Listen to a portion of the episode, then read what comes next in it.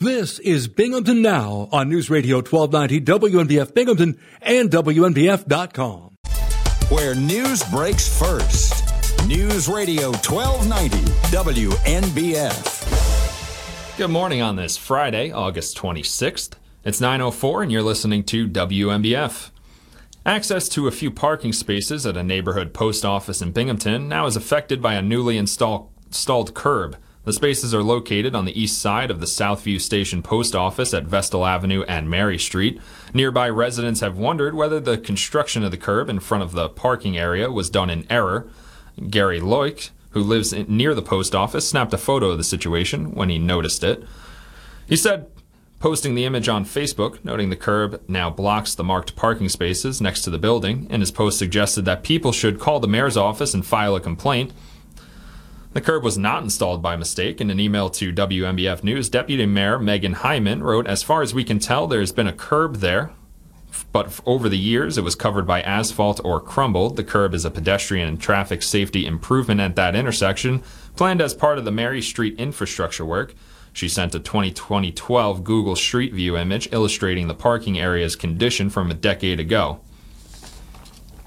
The reconstruction project of Ty Cobb Stadium at Union Endicott High School is moving forward, but plenty of work remains to be done over the next month. Demolition work of the existing bleachers behind the school on East Main Street in Endicott began just after graduation ceremonies were held in the stadium in late June. Union Endicott School District Director of Facilities and Safety, Toby, Riddleberger, said the project remains on track for completion by October 1st. In an email, Riddleberger said a crane is being used to place the last concrete risers this week. He said the work is far from complete. And he said detail work remains to be done along the entire stadium. Riddleberger said a smaller crane will be used to install concrete steps. The existing pavement at the stadium will be removed and replaced after the steps have been installed. Sections of aluminum seating are scheduled to arrive early next month. New railings also will be installed along the back area of the stadium near the school building. Union Endicott voters approved the funding for the stadium reconstruction work in a 2019 capital project referendum. The work is expected to cost about $1.3 million. New York State began accepting applications Thursday to open its first legal recreational pot shops, taking a novel approach by reserving the initial roughly 150 retail dispensary license for people with past pot convictions or their relatives. The application process is a key step toward opening one of the country's most hotly awaited legal cannabis markets, but there's no exact date yet for the sales to begin. Except for California, New York is the most populous among the 19 U.S. states that have legalized possession and use of marijuana for adults. New York officials have emphasized that they want to make sure the new industry provides opportunity to people who bore the brunt of drug law enforcement, which fell disproportionately on black and Latino people. The state announced this winter that the first round of retail cannabis licenses would go to businesses and nonprofit groups with a leader who is convicted of a marijuana offense or has a close relation who was. The New York Division of Criminal Justice Services and the New York State Police have announced the minimum standards for concealed carry firearm safety training in New York. The guidelines create a variety of checks to ensure those who wish to conceal carry a firearm are properly trained on how to use and store the firearm. Those seeking a concealed carry firearm permit must undergo 16 hours of in person instruction, which would cover a variety of topics. That training includes at least two hours of both training on firearm safety and maintenance and education on state and federal gun laws. Other training includes firearm storage, conflict de escalation, encountering law enforcement, suicide prevention, and at least one hour on basic principles of marksmanship. For concealed carry firearm applicants who have already received the required training over the last five years, licensing officers can give credit to satisfy some of the requirements of the new guidelines. After the 16 hours of instruction, students must score at least 80% on a written test and conduct two hours of live fire training, followed by a live fire assessment test. A New York City police detective has asked the U.S. Supreme Court to stop the city from firing him and other workers for refusing to get vaccinated against COVID 19 Lawyers for Detective Anthony Marciano asked the court Thursday for an emergency injunction that would block the city from enforcing a rule requiring all municipal employees to get vaccinated. Marciano, a 10 year police veteran, was among a small percentage of civil servants who refused the shots and didn't qualify for a medical or religious exemption. More than 1,000 New York City employees have been fired for refusing the vaccines, and others are waiting to find out whether their requests for exemptions will be approved. Legal challenges to the rules have largely failed, but Marciano's case is still pending in a federal appeals court. In a petition to the Supreme Court, Marciano's lawyer asked Justice Sonia Sotomayor to block the city from enforcing its rule until that appeal is resolved. It's 9.09. You're listening to WNBF, where news breaks first. News Radio 1290, WNBF, WNBF.com, and 92.1 FM. Welcome. National Weather Service forecast for downtown Binghamton. Right now, about 67 degrees, 94% humidity. Today, a chance of showers with thunderstorms also possible afternoon. Otherwise, mostly cloudy, a high near 85. Tonight, chance of showers and thunderstorms, mainly before 8 p.m. Otherwise, mostly cloudy with a low near 60 degrees, 30% chance of rain. Saturday, mostly sunny, a high near 80. Saturday night, mostly clear, a low near 52. Sunday, sunny with a high near 87. And Sunday night, mostly clear, a low near 60 degrees. It's 9 11, where news breaks first. News Radio 1290, WNBF, WNBF.com, and 92.1 FM. News Radio 1290, WNBF.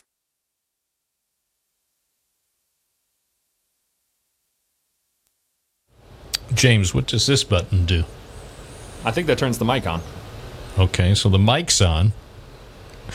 Did we say that we were going to play some a pleasant song to make people feel pleasant? I think the people want to feel pleasant on this Friday morning. Okay, so we're going going to encourage people to relax and take five. Well, they can also call, right? Even if they're relaxing, they can still call, right? Oh, everybody can call. Everyone can call at any time they want to call. You can even call me, but I just won't answer the phone. Yeah, call James at about two in the morning. Thank you, sir. We will will now proceed with Pleasant Radio, twelve ninety and ninety two point one FM, the most pleasant talk show you'll ever hear.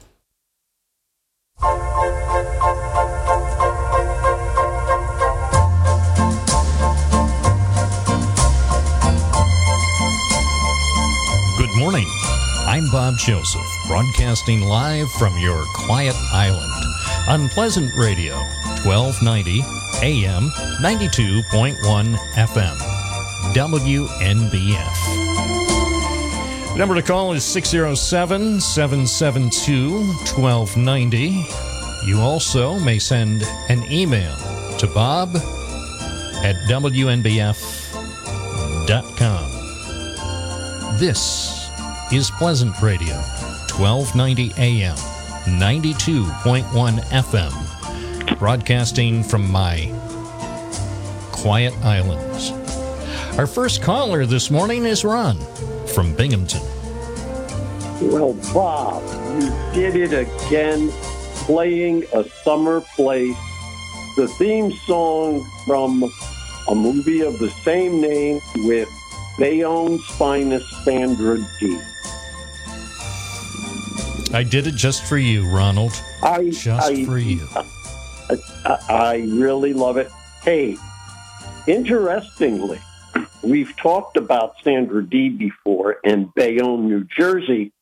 And uh, since you led in with that music, it hit me today. I was watching a promo on TV for House of Dragons, which is, I guess, the new uh, HBO uh, prequel to Game of Thrones. And apparently, the first episode was the biggest uh, viewed show in HBO. Like, I don't know, 10 million, 9 million people tuned in for House of Dragons, the prequel to Game of Thrones. Um, you're familiar with who wrote Game of Thrones and House of Dragons? Yeah, I thought it was Oprah Winfrey. Oh, goodness, Bob. It's Friday, but calm down. No, it was uh, George R. R. Martin. And George R. R. Martin, I'll give you one guess. Guess where he was born and grew up? Do you have like a some sort of rabid fox next to you? That's my cat on my lap. Are you sure it's a cat and not that rabid fox? It's it's um, You know, it looks like a red fox. Um, yeah, he's. But didn't he die? I mean, he was funny and I loved him, but didn't Redd Foxx die? Uh, well, uh, he never really died as long as there are uh, reruns. Yeah, now that I think about it, he lives on in my VHS collection somewhere in the attic. Yeah. Yes. So Uh, George yeah, R. R. Martin, my my guess is he was born in Bayonne, New Jersey. You got it. You got it. Uh, George R. R. Martin was born in Bayonne, and um, you know, in my little my little flicker of connection to fame, um, I uh, spent some time with him.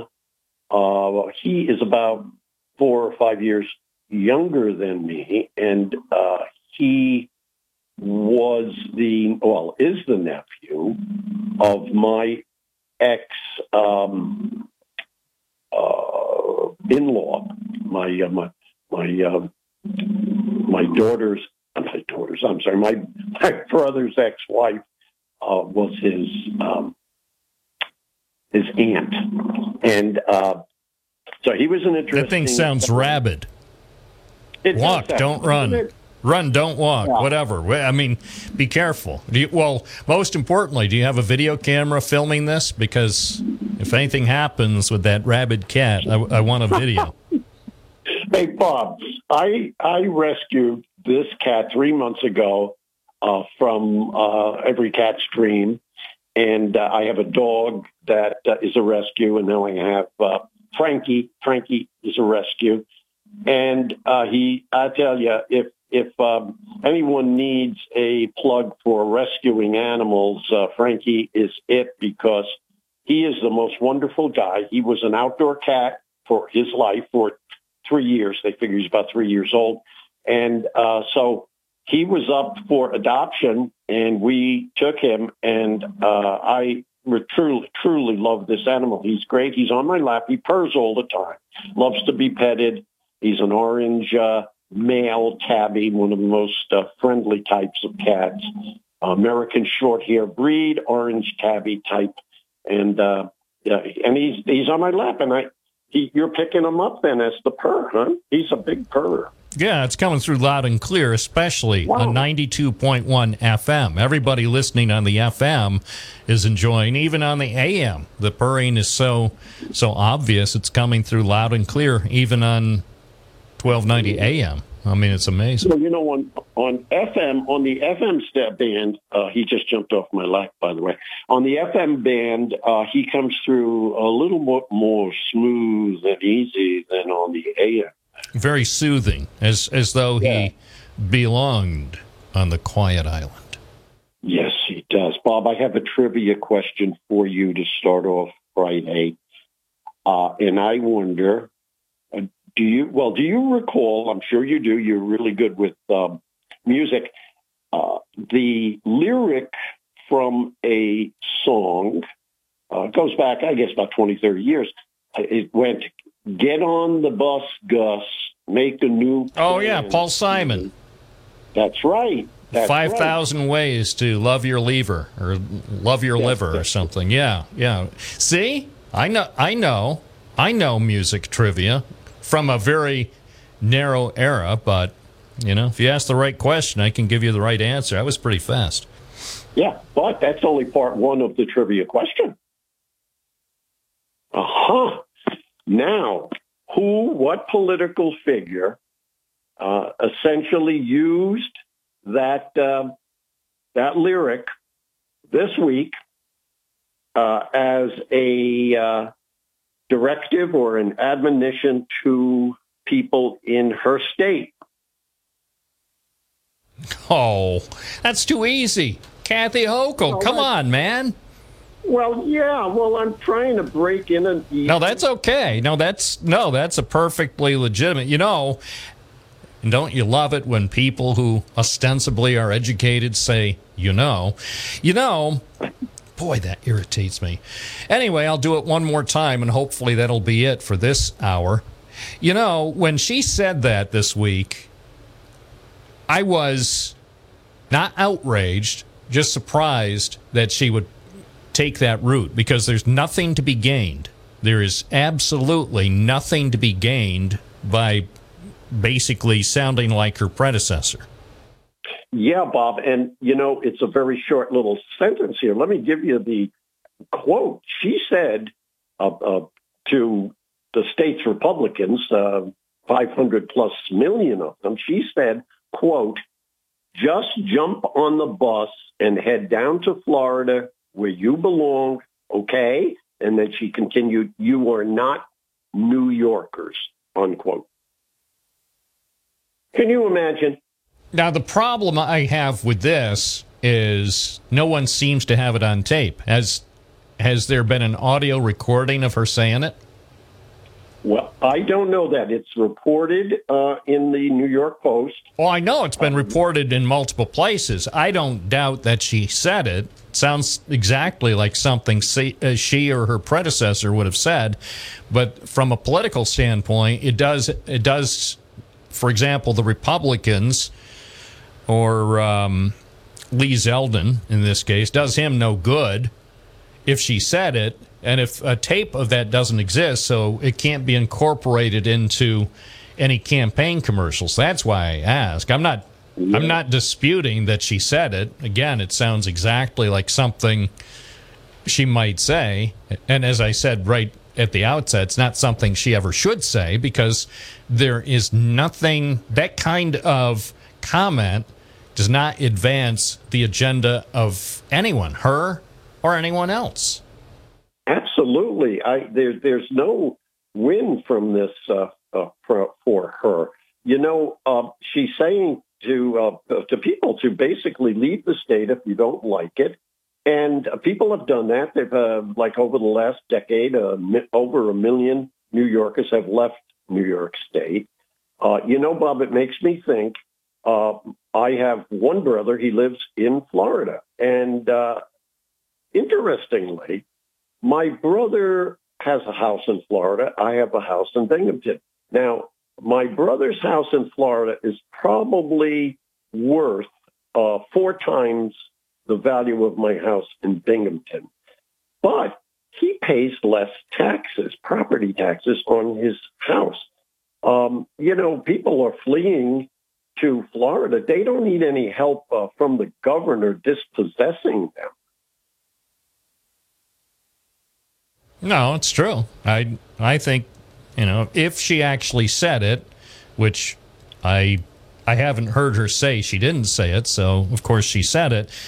Then, in my opinion, she should just issue an apology. I'm sorry for saying that. I don't know what I was thinking because one of the things that has marked her one year in office for the most part is her, I think, really important effort to govern differently, not necessarily better or worse, just differently than her predecessor. And slipping in that mode and saying what she uh, ostensibly said a few days ago, it, it doesn't help her. Even, I, I'm not saying she's going to going to lose the election because of that. I'm just saying it doesn't help her.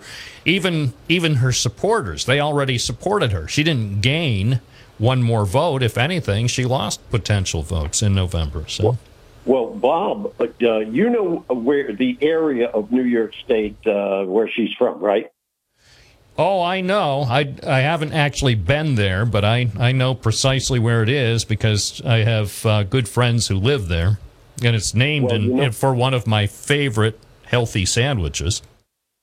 Well, Bob, you, you just led me to it. I don't I don't know if she's going to get into more trouble for saying leave New York State uh, she, uh, the word is that she's trying to get the beef on weck named as New York sandwich instead of the spiedie.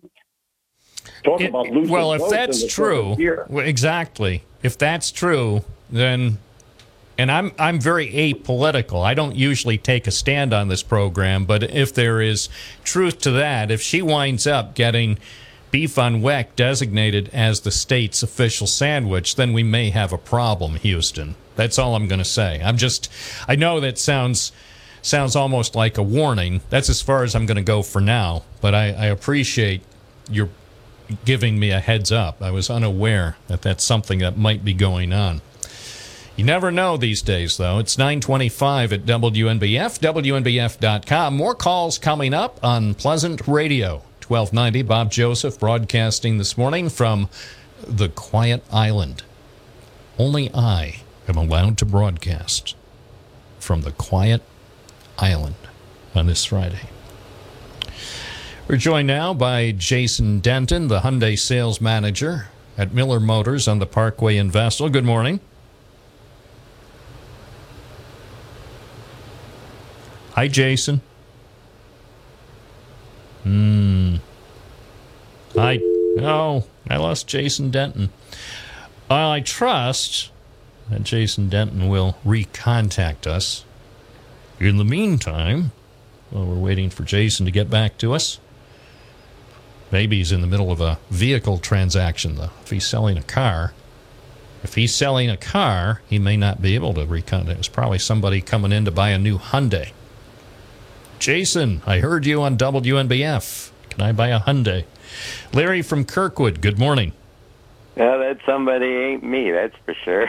well, might be me this afternoon, but you know they've locked me in my radio cage until exactly noon. The electronic locks don't open the, the cage door until exactly twelve oh oh oh oh oh oh oh one. So then I can get out of here. You know, I, I happen to think that it's a potential safety hazard because they think that they're actually doing something to ensure the finest in broadcasting every morning for three hours from nine to noon, because that way I can't absent mindedly wander out into the street when the show is supposed to be on. But what if, say, for example, the studio got filled with toxic carbon monoxide or something? Say somebody parked too close to the. Uh, air intake, and then I wouldn't be able to get out of here until afternoon, and then, although that would be an f- interesting final broadcast, I'm, I'm sure. Um, well, anyway, kitty cats and Quiet Island. What a nice thing. It is. I, I am inclined to think this may not be just the most pleasant program of the week. This might be the most pleasant program in radio history, the way it's going. I could hear that kitty cat on my phone. I, I, was listening on my phone here. Yes, it was coming through loud and clear. At, at, at first, yeah. I thought it was a, one of those sound effects records that you would buy from Radio Shack, and then I thought, no, I bet that's, I bet that's the rabid fox from Ithaca, or at least his brother. I'm told that the I'm told the rabid fox from Ithaca didn't actually make out so well in the end, but I bet his yeah, brother is still around. Yep. Well, let's talk about that uh, the detective who's uh, fighting for his uh, right to uh, stay on the job because he doesn't want to get the vaccine. How the heck did we ever get to this point where people would be forced to get a vaccine in order to keep their job? That is so ridiculous. Well, it's just I like mean, how did we ever get to this point where people are forced to get a vaccine to go to school? Yes, that's that's even more uh, that's even worse in my book. So I know, and it's existed all my life. I remember when I was a little little baby boy, mm-hmm. little little baby boy in Endwell, and they, some doctor with a thing, a needle, came and gave me a jab, and then another jab, and I was looking with tears streaming down my face. Mama, Mama, okay, let's, why is Doctor Demento giving me a jab? let's stop talking about needles now. I know we already lost like thirty percent of the people with needle phobia. yeah, I'm one of them. Oh my goodness, you should see my reaction when I see needles. Oh my goodness, my brother Bob's even worse. Oh my goodness, as bad as I am, he's terrible. He just had uh, a procedure done like last week, and I think it was the first time he was actually ever had an operation. Uh, it was a minor operation, but uh, yeah, he hates needles. I mean, if I'm bad, he's worse. But uh, anyway, so anyway, this guy is taking it to the Supreme Court eventually, and I hope that uh, they blow this nonsense out of the water, and this guy can keep his job, and uh, and it, this could turn it around for everybody else who has a job and has been forced to have to take these shots. It's, uh, terrible. I mean, these things have been proven not to do a dang thing to stop COVID nineteen at all. No, that's that's not actually the case, but I mean, these things actually cause the problem to be worse. no, that's not actually the case. But I do know some people say that, so I, you know, I can't I can't help what some people say, but those people aren't the experts in the medical community. They are people who think they're, you know, some of the self-appointed experts will get on the radio or TV or the internet and say some wild and crazy things, which hey, it's a free country, you're entitled, but you know, sometimes sa- sadly, sadly, the facts seem to be at odds with what some of them are saying. I've heard a lot of uh, medical doctors on podcasts talk about this thing. About, Yeah, and a lot of them are mean, making money off this thing. Well, Larry, that's so the are- that's the so truth. the They, people they, who push this nonsense. Yeah, I know. I mean, that's the American way, though. Yes, everybody seems to have found a way to monetize COVID. I'm not happy about it. I know. I I know companies like Pfizer and Moderna and Yeah. other pharmaceutical companies are are making lots of money off COVID, and a lot of other people who are telling you not to get jabbed are also making money off COVID. So that you know that way, no matter what people are saying on their radio or TV programs or on their websites, you know, a lot of them have managed to monetize it and they're laughing all the way to the bank, regardless of what they're saying. But to have, But I, I, I will say at this stage, after after two and a half years of COVID, anybody who hasn't gotten jabbed by now certainly doesn't won't get jabbed anytime in the future. You know, I I've come to accept it. If you know, for those, for the minority of people in America, and it is a minority, I don't know the exact percentage, but for the minority of people in America who haven't gotten vaccinated, nothing's going to change, and I accept it.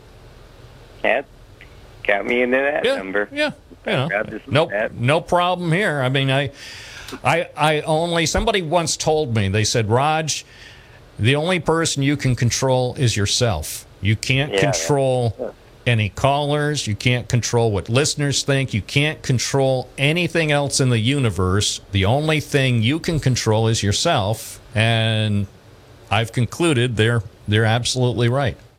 Yeah, it is very true. Okay, Bob. Have Okay. a good one. Hey, have a good weekend. Thank you, sir. 933 WNBF, your radio station. As mentioned before, it's time to buy cars. Actually, every time is a time to buy cars. During business hours, of course, at Miller Motors on the Parkway in Vestal. And whether you're interested in saying hello to Jason Denton, the Hyundai sales manager, or even Nick Tamaris, the Honda sales manager, or the general sales manager, Bill Calkin, or the Millers, even the Millers. If you want to say hi to them at Miller Motors at 4455 Vestal Parkway East across from Binghamton University, you may do it. They're open today until 6. And the Miller Auto Team will be at your service tomorrow from 9 to 4.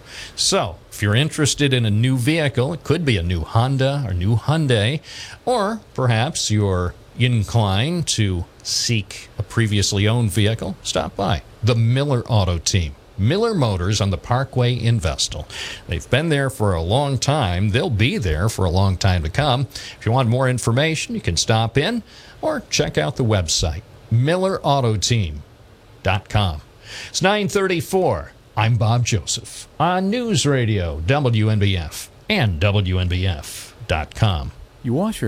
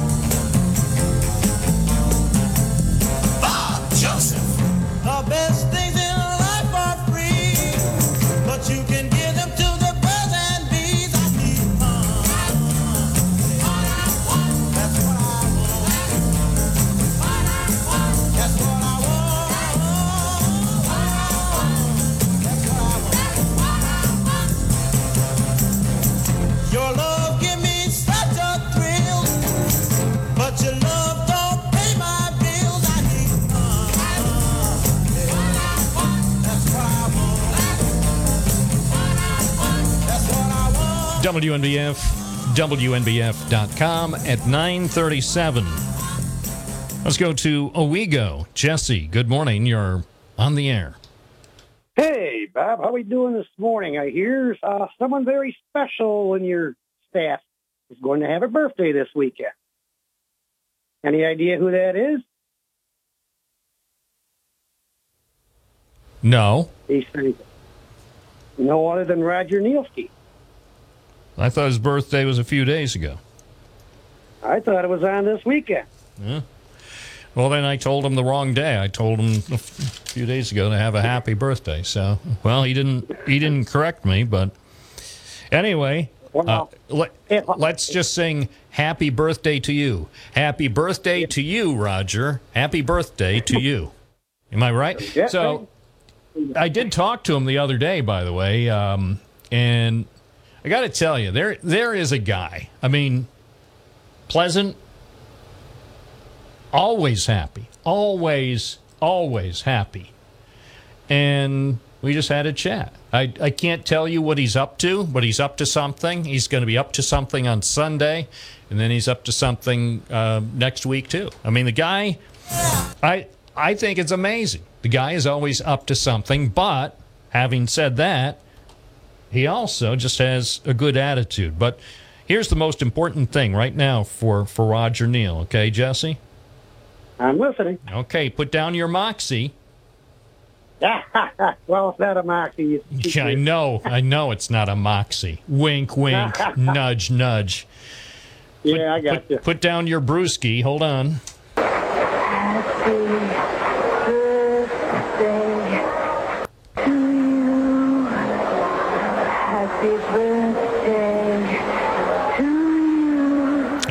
Go. That's uh, dedicated to the real Roger Neal. That works for me. Isn't that nice? Love that guy. Oh, That's what right there is what makes for a relaxing weekend. And since you brought up that subject, I'm like, well, good. Let's bring up the one who's got pure energy and is the nicest guy on the planet. There we go. yeah, he really is the best. I think so. Hey, uh, what's up with these electric cars now? Is a huge recall, over two hundred and fifty thousand. I heard uh, they just they just passed a thing in California that starting in 2035 you can't have you can't buy. I guess you can still have one, but you can't buy a gas vehicle in California starting in 2035. Well, the only cure for that is make sure you have an attached garage, so when it catches on fire, hopefully it won't compromise your house. Did you hear what else is going on? Not just cars catching on fire, but you know those little those little bikes that those punks are using now. Little, pu- I yeah, I think they're e-bikes. They get them at the same store where you buy e-cigarettes. I mean, you go to an e-store and everything they have is powered with lithium batteries. So, lithium-ion batteries power the world now, which is good. Which is good. I mean, I, I was over there at Binghamton University where um, the professor is developing new lithium-ion batteries, so it's great. But you know, the still the deal, the safety issue is this. I mean, you know, some people smoking their e-cigarette, or some people uh, who park their e-bike inside. I mean, when when something catches on fire, that's that's a problem. That's a safety issue. It's getting crazy. I want you know what I want to know is what what do you think the fire departments think about that? If I if I ran a fire department, I'd be concerned. Well, I can tell you one thing when it comes to these vehicles. A regular gas engine would take maybe half a tanker to put it out. These electric vehicles, it takes like about six to eight tankers to put them out. And then they have to haul them away and put them in an isolated area because they will start catching on fire again and again until the chain reaction of the batteries stop. So this is uh, a recipe for disaster, in my opinion. Well, I'm thinking if it's true that California is going to have lots of electric vehicles, I think I'm going to head west. I'm going to head west and do a program called Malibu now, because then, after I'm done with the talk show, then I, I'll have lots of vehicle fires to cover around Malibu, because probably about 95% of the people in Malibu will have electric vehicles and they'll, they'll probably have fires all the time. Well, according to the governor, 17 states are about to follow suit. So I think that's going to be the Somebody, to- yeah. Well, somebody, somebody told me that New York State was going to be one of those states. Well, whatever California does, New York just follows suit, just like our accidental governor. I think she's doing a good job, though. You have to admit, over the past year, she's done a. I think she's done a stellar job. I think, you know, when people ask questions, the the question when it comes to politics is, do you feel better off today than you did a year ago? And I, I would say the answer for me is absolutely. I feel a whole lot better today than I did a year ago. If I believe she was doing a good job, Bob, I'm not left-handed, short, and Irish. That's all I can tell you. Well, I'm being nice because Well, it's here, here's my question to you. If you don't like the job she's doing, my question to you, Jesse, in Owego, is who could do a better job? right now, flip a coin. I don't know. I'd be better off playing the lottery right now, so that remains to be seen because Zeldin always voted with Cuomo, so I don't see him. Oh, that's better. right. That's interesting. I wonder if uh, Kathy Hochul will bring that up during the campaign. Because Kathy Hochul Well, could yeah. use that as ammunition against her Republican opponent. If she points out that Lee Zeldin frequently voted along with Andrew Cuomo, she could probably make a point during the campaign hey, go ahead and vote for Lee Zeldin, but look at his record supporting Governor Cuomo back in the day. So the question you have to ask yourself is that actually a good thing or does that disqualify him? I know. Well, right now at my point, I when I go to vote, I'm just like I got to pick the lesser of evil. So, hey, yeah, yeah, this is going to be interesting. But at least I'll get out there and vote, Bob. I promise you that. All right, that's a good thing. I appreciate the call. All right, keep relaxing, and uh, I'll stop by Fuddy Duddy's. I'll I'll have a moxie. Yeah, heck, have a Moxie and one of those Cheerwines. That's another thing that you should try. If you haven't tried a Cheerwine, go get a cheer wine, but make sure you drink it when it's cold. If you drink a hot Cheerwine, that's just not something that's done. So you- can grab a Moxie, but also grab one of those Cheerwines. They're conveniently available in a 12 ounce glass bottle, and you'll thank me. You'll be glad you did. It's 945. Bob Joseph with you. It's Friday morning. Pleasant Radio. News Radio. WNBF 1290 AM, 92.1 FM. Streaming. WNBF.com. Of course, available on the app for free. WNBF app. Those listening in Florida, good morning, Florida and South Carolina and and Tennessee.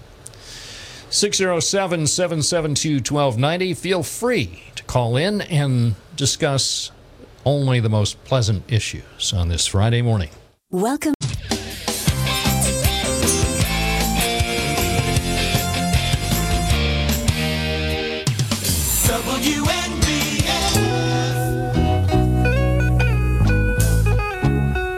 WNBF. 947. You're listening to News Radio WNBF with Bob Joseph. Oh, it's so funny to be seeing you after so long, girl. And with the way you look, I understand that you were not impressed.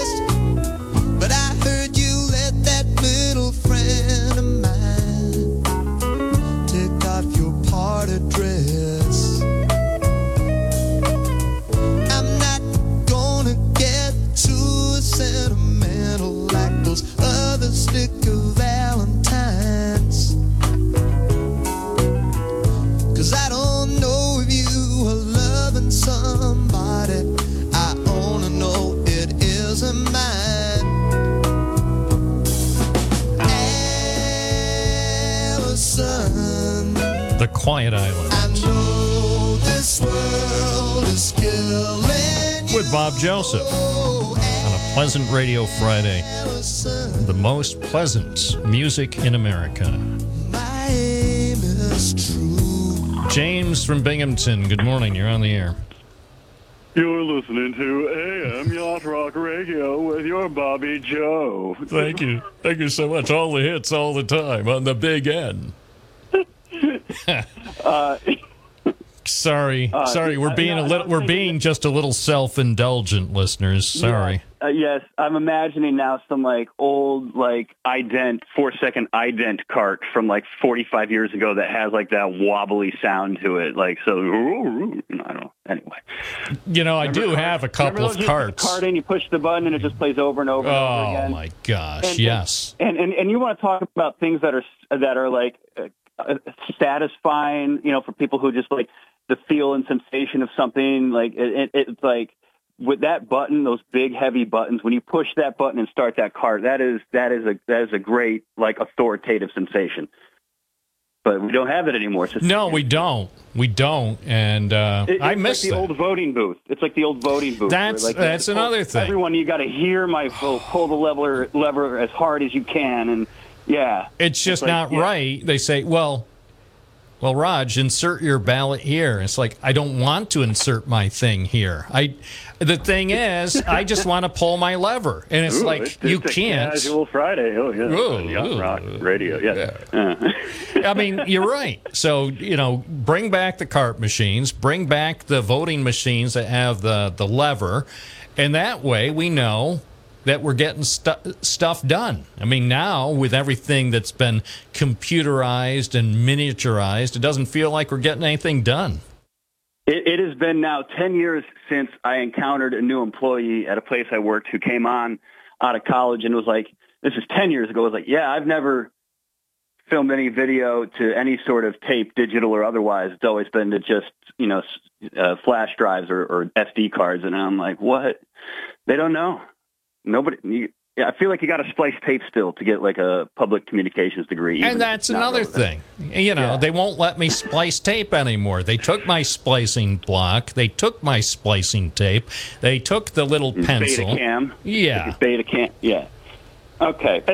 Anyway, I just wanted to call in and just remind everyone uh, to, if you've not been, uh, and if you know, you know, uh, to, to make do all you can to make it out to Porch Fest on Sunday on the west side of Binghamton. I don't know if you have any interviews planned or any features today on that, but uh, No, I was gonna. I, I tried to set something up and I got a reply and never heard back. So I don't know. uh, well, I'm, they're pretty busy running around right now. well, that's I'm what the, certain. that's what the guy said. I'm I'm pretty busy, and I'm like, okay, well, you know, that's all I need to hear. I, by the way, I'm pretty busy too. It was lucky that I even reached out. That's what they say on TV now instead of sending an email. I reached out, and I thought, okay, I, I'll I'll reach out because Yeah. somebody I was talking with some friends over the weekend, and we were all excited about Porch Fest, and one of my friends, we'll call him one of the the inner circle because we get together and we do focus groups to talk about issues. And he said, You know, you ought to do a segment about Porch Fest. And I said, You know, I'm going to do know, that. yeah. And, yeah, here I go again. And the thing is, you know, I can't help it. Now, here's Well, a you contest know, between between know. now and noon. How many times will I say, You know? I don't. I do not. I, I can't fathom. It's, it's, you know, you think it's anyway, and, okay, and now well I can't help it. Now I can't help it. It's it's like hiccups. I can't stop. Yes, don't don't blink. I got you. Yeah, uh, don't think about zebras. Go. Yeah. Uh, no, it's uh, to anyone who's not been before. Uh, Porch Fest is a wonderful event. Uh, I I I am not on any sort of committee with it. Obviously, you know, I know some of the people that you know help organize it, but uh, I just ended up there like one Sunday a few years ago. I was like, okay, I'll check this out. Some people like, yeah, and it was awesome. And every year it just keeps expanding and getting bigger, and it's just it's a great event, and it's one of those things that feels like you know the West Side was kind of made for that. I know other cities and other places do their own versions of these things, and some would say this one kind of evolved out of what happened in Ithaca, but. I mean, man, that Abel Bennett track, and uh, it, it's a great day. And so, if you haven't been, anyone who's listening, you're like, I don't want to go all the way down to Binghamton and park a car and hike a few blocks, and like, yeah, hike a few blocks, pack a cooler, uh, and come on out. It's a, it's a really fun time. They do a great job putting it on. All right. And well, that's about, that's it. Yeah, then I'm probably going to go. Keep an eye out for me. I, I I will. I'll be the guy in the back seat of the cop car. Oh, I I I want to see like just the yacht rock thing we're doing. You should put on some like you know just some like plaid leisure suit or something. And, uh, I may do that. I may do that. So it you, just you, you know you could like like make like an old timey like media jacket like they would have in like Wide World of Sports, but for like WNBF with like a patch on it, like a uh, like a bright blue blazer, like WNBF blue blazer. one of those like, jackets that Howard. Cosell, Howard Yes, Cosell yes. and the gang on Monday Night Football used to have jackets like that. Yes, yes, and you and Roger can come as Dandy Don, and yeah, it'd be great. All right, thank you, thank you. Boy, that's that's a great image. And thank you for indulging us in our, our little radio memories. Sometimes we just have to do it. Talking about the equipment we once had. 954, Bob Joseph, a pleasant, a pleasant Friday morning to you. 607 772 1290. Or, if you must, send an email to bob at WNBF.com. Finding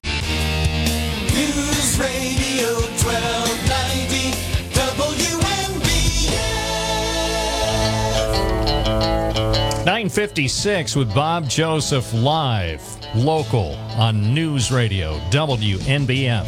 Local rock group down the street is trying hard to learn their song.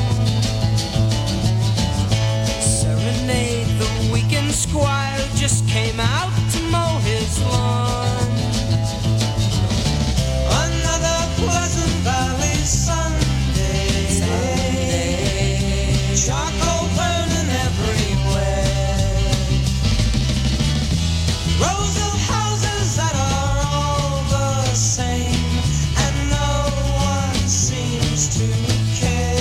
no one seems to care. And now Ron from Binghamton is going to make it so bad because he's talking about, you know.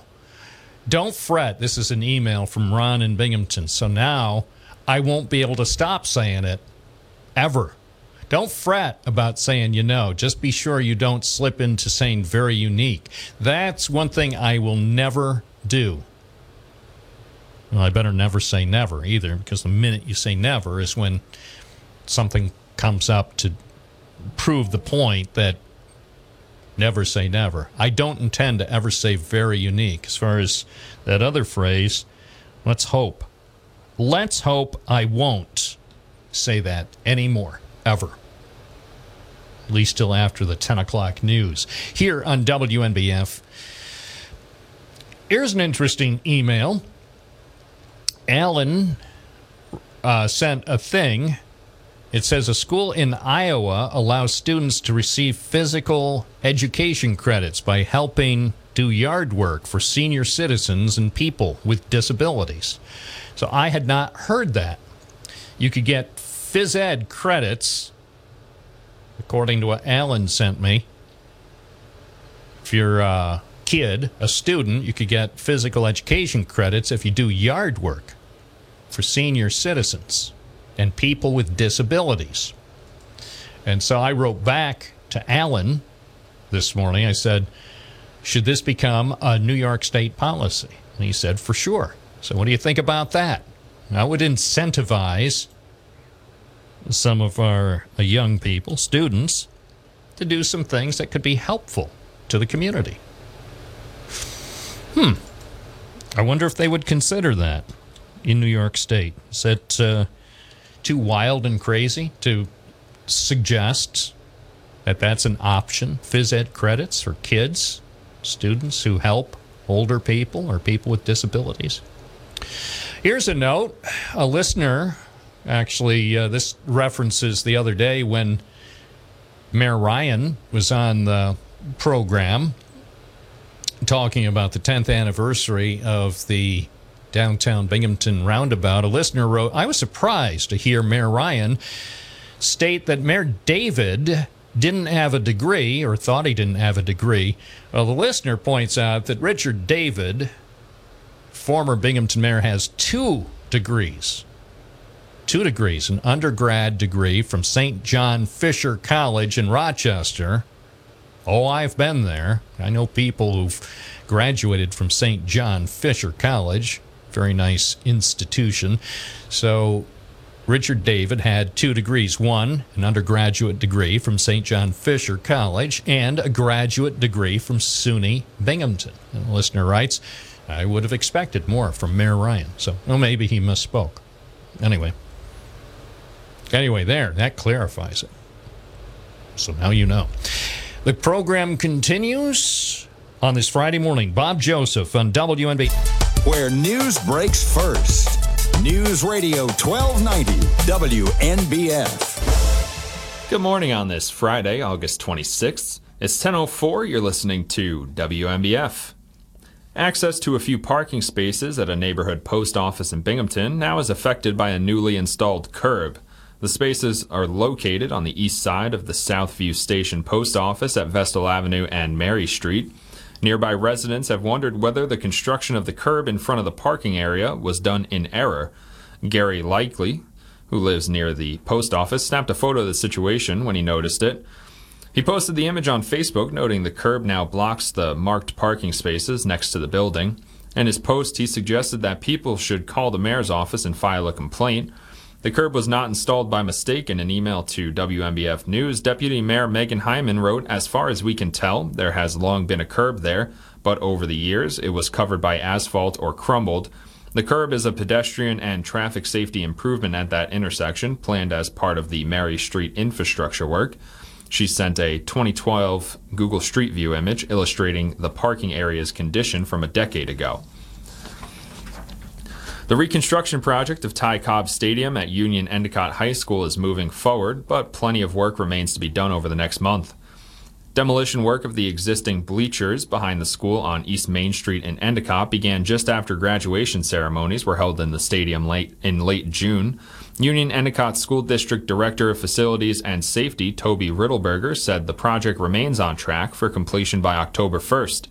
In an email, Riddleberger said a crane is being used to place the last concrete risers this week. He said the work is far from complete, and he said detail work remains to be done along the entire stadium. Riddleberger said a smaller crane will be used to install concrete steps. The existing pavement at the stadium will be removed and replaced after the steps have been installed. Sections of aluminum seating are scheduled to arrive early next month.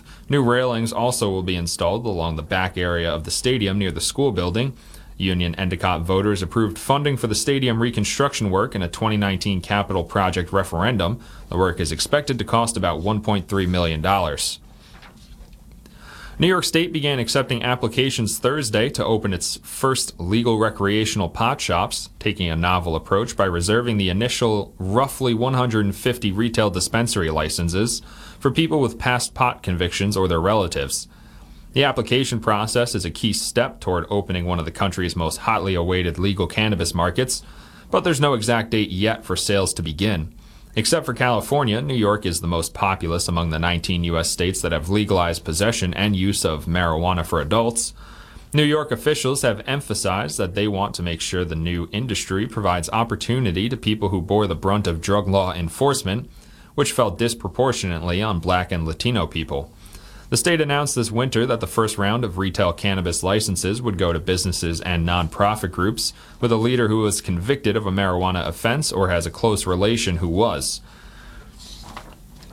The New York Division of Criminal Justice Services and the New York State Police have announced the minimum standards for concealed carry firearm safety training in New York. The guidelines create a variety of checks to ensure those who wish to conceal carry a firearm are properly trained on how to use and store the firearm, those seeking a concealed carry firearm permit must undergo 16 hours of in person instruction, which would cover a variety of topics. That training includes at least two hours of both training on firearm safety and maintenance and education on state and federal gun laws. Other training includes firearm storage, conflict de escalation, encountering law enforcement, suicide prevention, and at least one hour on basic principles of marksmanship. For concealed carry firearm applicants who have already received the required training over the last five years, Licensing officers can give credit to satisfy some of the requirements of the new guidelines. After the 16 hours of instruction, students must score at least 80% on a written test and conduct two hours of live fire training, followed by a live fire assessment test. A New York City police detective has asked the U.S. Supreme Court to stop the city from firing him and other workers for refusing to get vaccinated against COVID 19 Lawyers for Detective Anthony Marciano asked the court Thursday for an emergency injunction that would block the city from enforcing a rule requiring all municipal employees to get vaccinated. Marciano, a 10 year police veteran, was among a small percentage of civil servants who refused the shots and didn't qualify for a medical or religious exemption. More than 1,000 New York City employees have been fired for refusing the vaccines, and others are waiting to find out whether their requests for exemptions will be approved. It's 10:09 where news breaks first. News Radio 1290 WNBF, WNBF.com, and 92.1 FM.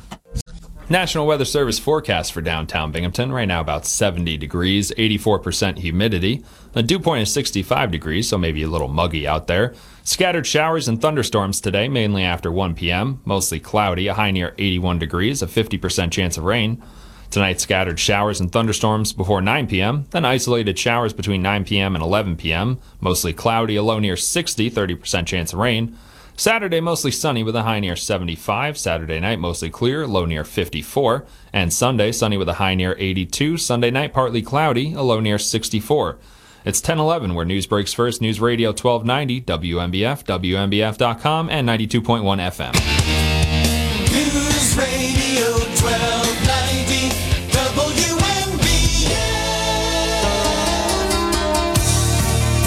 WNBF. Bob Joseph at your service. Bob Joseph, just a phone call away on a pleasant Friday morning from News Radio WNBF. 607 772 1290 is the number. If you'd like to send an email, the address is bob at WNBF.com. Either way, feel free to participate with our program here on WNBF.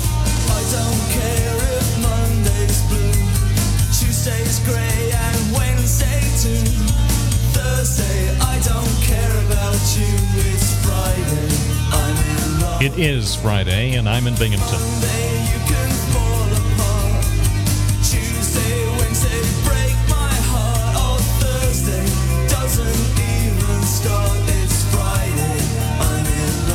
Friday, I am in the Parlor City at 1012 on WNBF, WNBF.com. Uh, we have had the news story on the air this morning, and it's also on our website over at WNBF.com about uh, the situation over at the post office. And one of our listeners actually called my attention to the situation, which had been posted on a social media platform.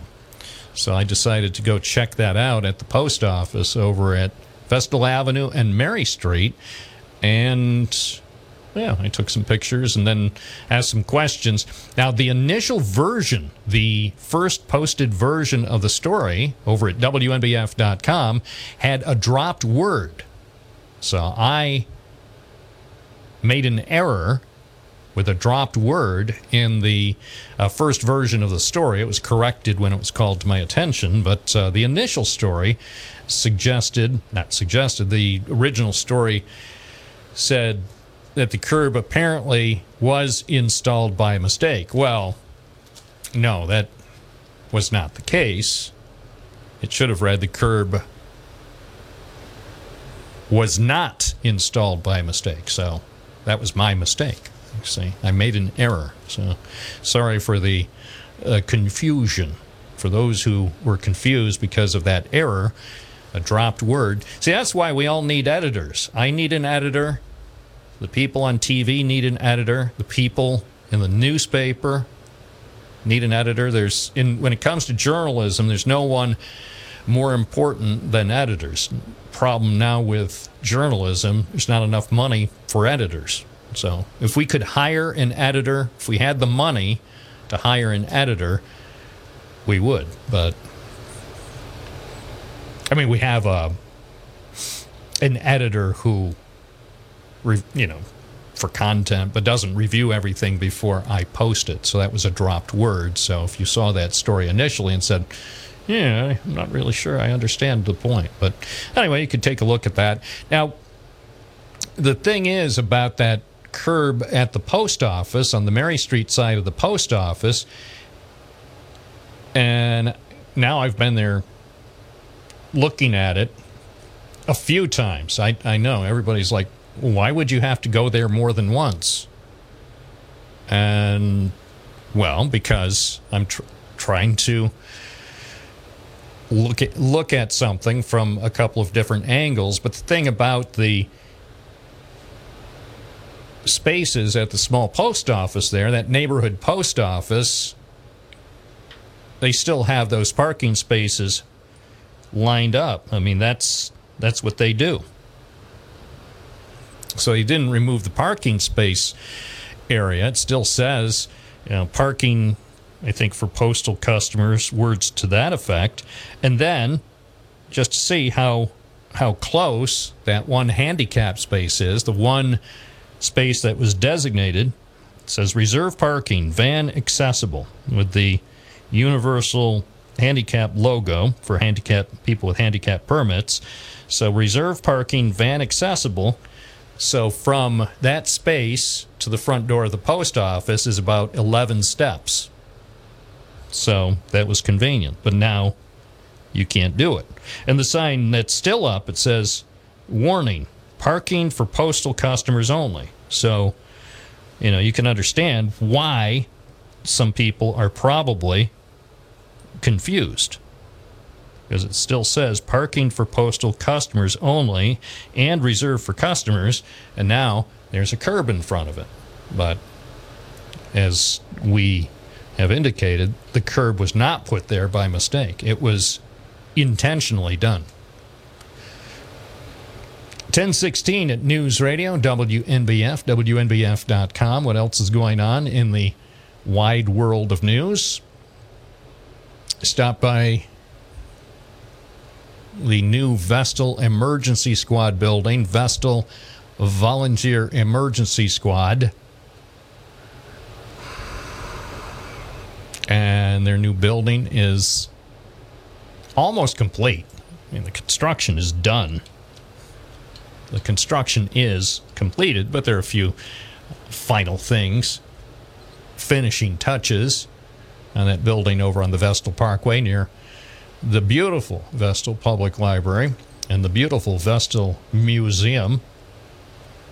So, if you want to see where things stand with that building, actually, uh, have some pictures on the website. You can see for yourself at WNBF.com. It's very nice. I think as the squad is able to get into the building, I think they're probably going to like that. I think it's the design looks to be modern and appropriate. They even have their own little dispatching room. I think I mentioned yesterday when Patrick Dewing, the director of emergency services for Broome County, was here in the studio, that they do have a dispatching room if that became necessary. So looks like a nice design. So I'm sure the people in the town of Vestal will be proud of that when it opens soon. It's 1018 News Radio WNBF. Remember, this is a pleasant Friday. So we will keep everything pleasant on this morning when you call 607 772 1290. Bob Joseph on News Radio, WNBF 92.1 FM, 1290 AM, and always available on the free WNBF app.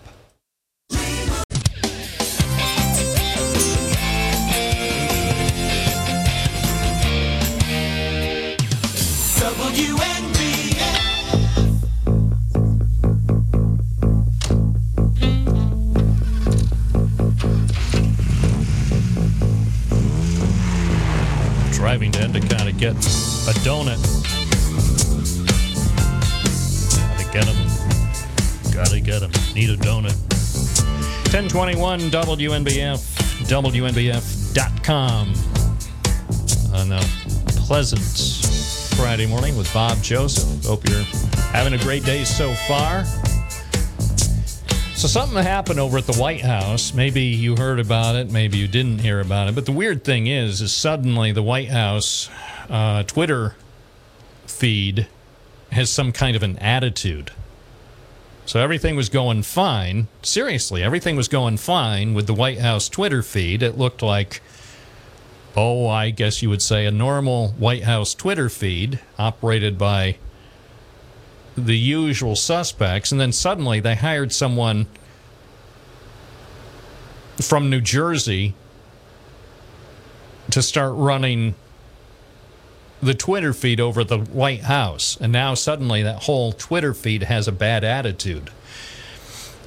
And I, didn't know. I'm just seeing this story now for the first time. But uh, it was posted earlier this month by David Wildstein from a website called New Jersey Globe. So this is why the Twitter feed at the White House has an attitude now. The person who's running it is from New Jersey. Her name is Megan Coyne. And she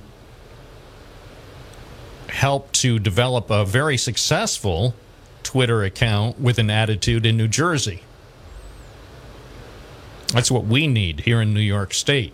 We need some Twitter accounts with attitude. We just don't have them. Our elected officials don't seem to have much of an attitude with when they're on Twitter.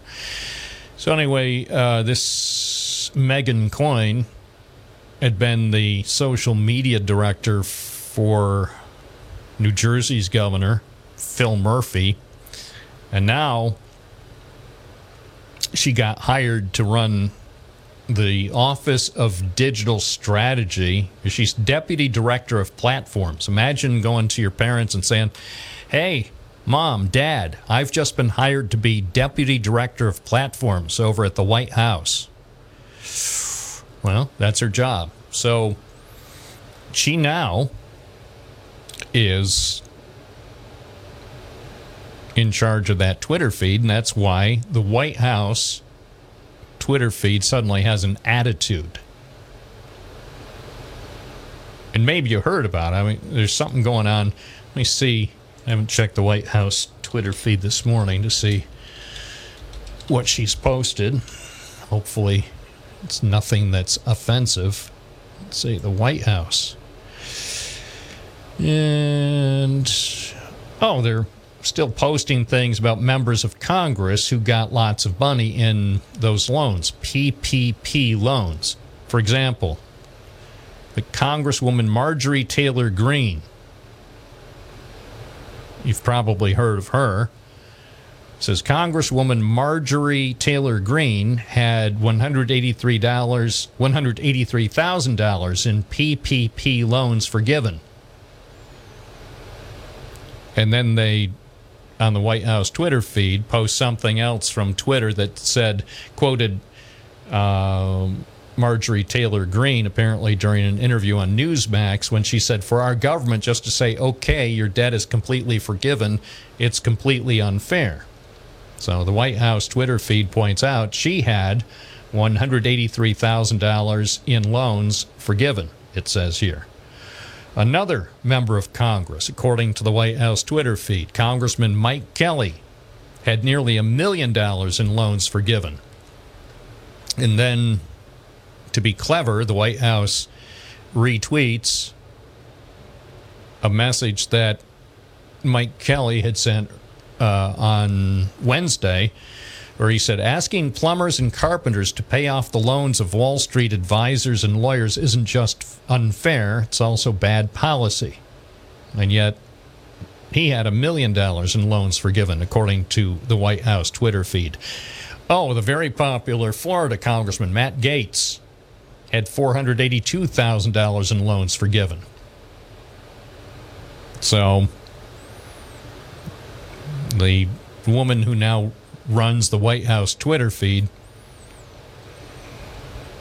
is someone from New Jersey, so that's why suddenly the Twitter feed has some sort of an attitude. Which is nice for a change. I'm not saying she should do it all the time. I'm just saying it's nice to see something less predictable because so many, so many of the Twitter feeds that are operated by governments agencies or elected officials. They're so, so boring. So a little bit of attitude actually probably helps. It's 1026 at News Radio, WNBF and WNBF.com. Welcome. WNBF.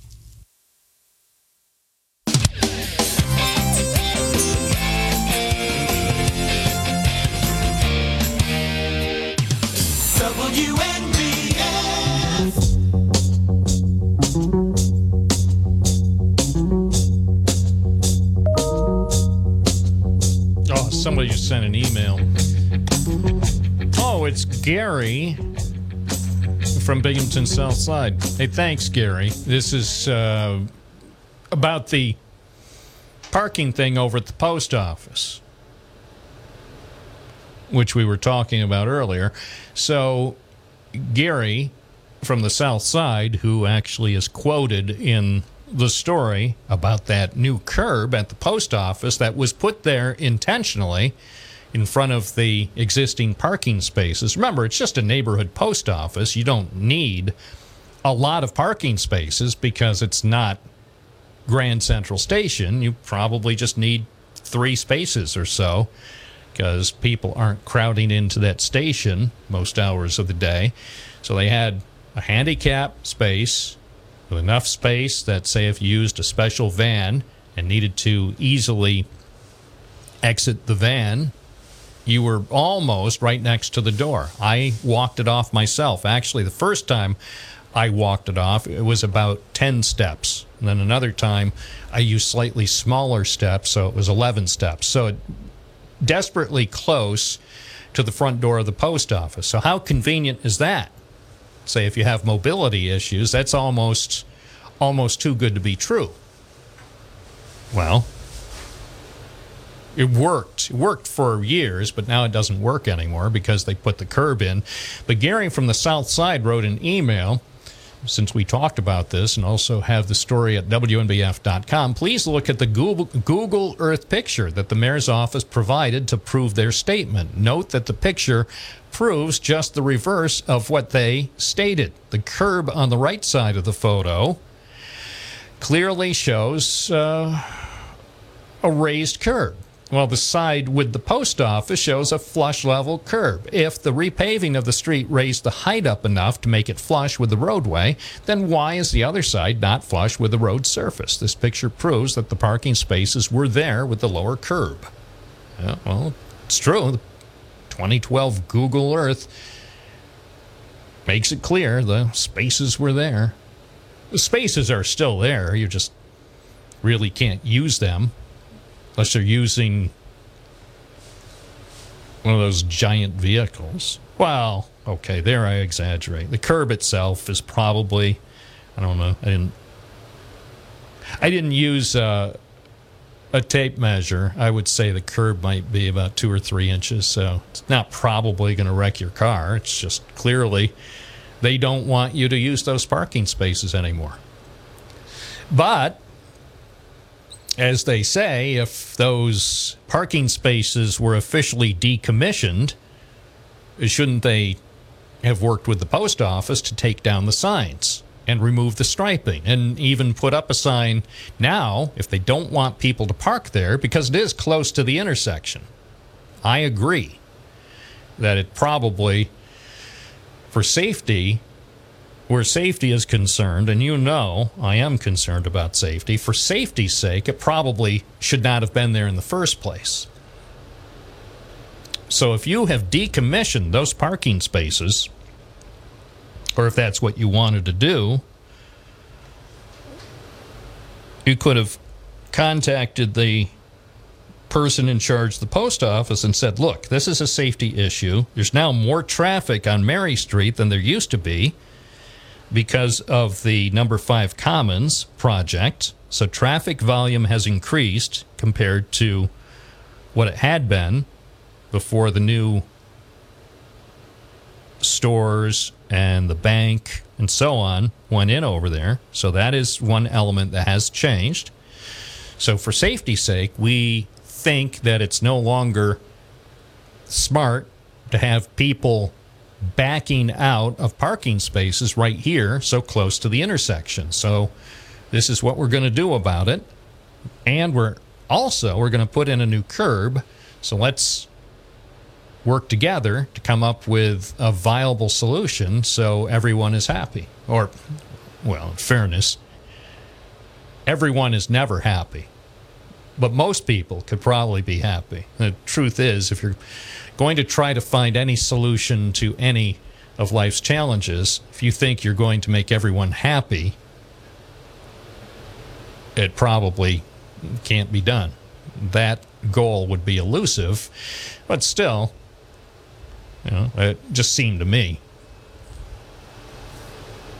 that I would have taken down the signs or had somebody with the postal service or whoever owns the building, whoever is authorized to take down the signs, take down the signs and then put up a no parking sign and then come up with an alternative for people who use the post office. And that way everyone would be happy.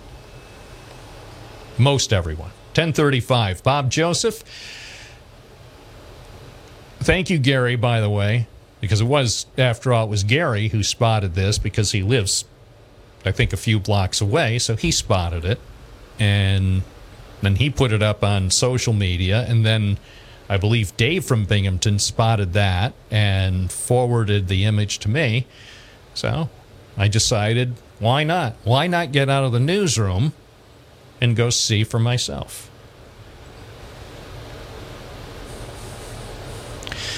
It's Bob Joseph, News Radio 1290. WNBF 92.1 FM, 1290 AM, and always available online at WNBF.com. I was 50. 50-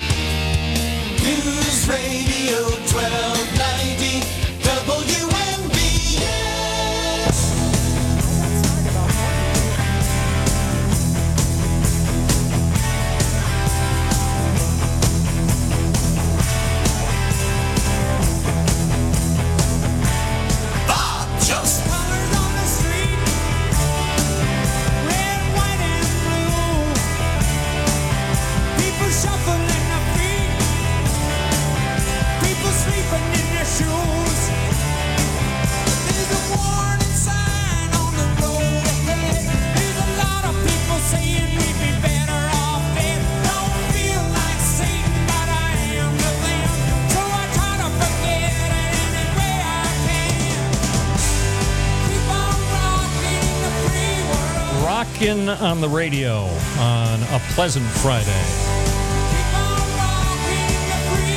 This is the free world, the voice of the free world with Bob Joseph. And it is Women's Equality Day, and we are in favor of equality for all, and especially women. So, Women's Equality Day is uh, today. And we're told that Governor Kathy Hochul is about to make a big announcement at the Center for Women in Government at the University of Albany. So, not sure what the announcement will be, but it probably it probably will be um, very meaningful for most people. So we'll monitor that. Hold on, hold on. Let's go live to Albany. Wait, it sounds like Neil Young. Hold on. Where is where's the satellite feed for Kathy Hochul? Okay, here we go. This is Governor Kathy Hochul empowering women in the workforce. Uh, she is live right now in Albany. the founding of our nation up until then. So this was significant. And we talk about this a lot, especially as I chaired the Centennial Commission for Women's Suffrage here in New York. We were ahead of most major states. That's what we do. We're New Yorkers. We always have to be first. It's a matter of pride. Uh, so back in 2017, we celebrated the entire year and culminating in a great I wonder if she's going to say anything about people having to move to Florida. Hold on. purple Let's- and all of our colors. And I don't have an advanced script, so we'll see if she mentions anything about women who disagree with her need to move to Florida. four grandmothers who went on this long, long journey since 1848 when a small community called Seneca Falls hosted 300 enlightened individuals. And it's amazing to think to this day How did 300 people know where to go without social media telling them where the event was? I don't know. Uh, it's extraordinary. It's extraordinary. To the women there, but also the enlightened men, uh, we had people like Frederick Douglass who spoke passionately about the woman's right to vote, and so we've always had and needed strong allies. But the women really stood up with their voices and went against the tides of their society, their churches, their communities, and indeed, many cases, their families. So it's profound courage that they did this. So we should never lose sight of the fact that these were courageous individuals. Wouldn't it be nice if she would just make her announcement? Because I, I want to know what she's announcing. Secure that right to vote Yeah, for New York women. unnecessary- So every day since then, we honor those early trailblazers. I don't know if we're going to even get the announcement before the end of the program. Just tell us what you have to announce, Governor. uh, freedom for slaves, but also the women's rights movement. Susan B. Anthony, Elizabeth Cady Stanton, Lucretia Mott, uh, Eleanor Roosevelt, and more recently people like Shirley Chisholm. You know, true people who stood up and says, "I am a woman and I have a place, and that place is anywhere I want it to be." And that's where we are today. So.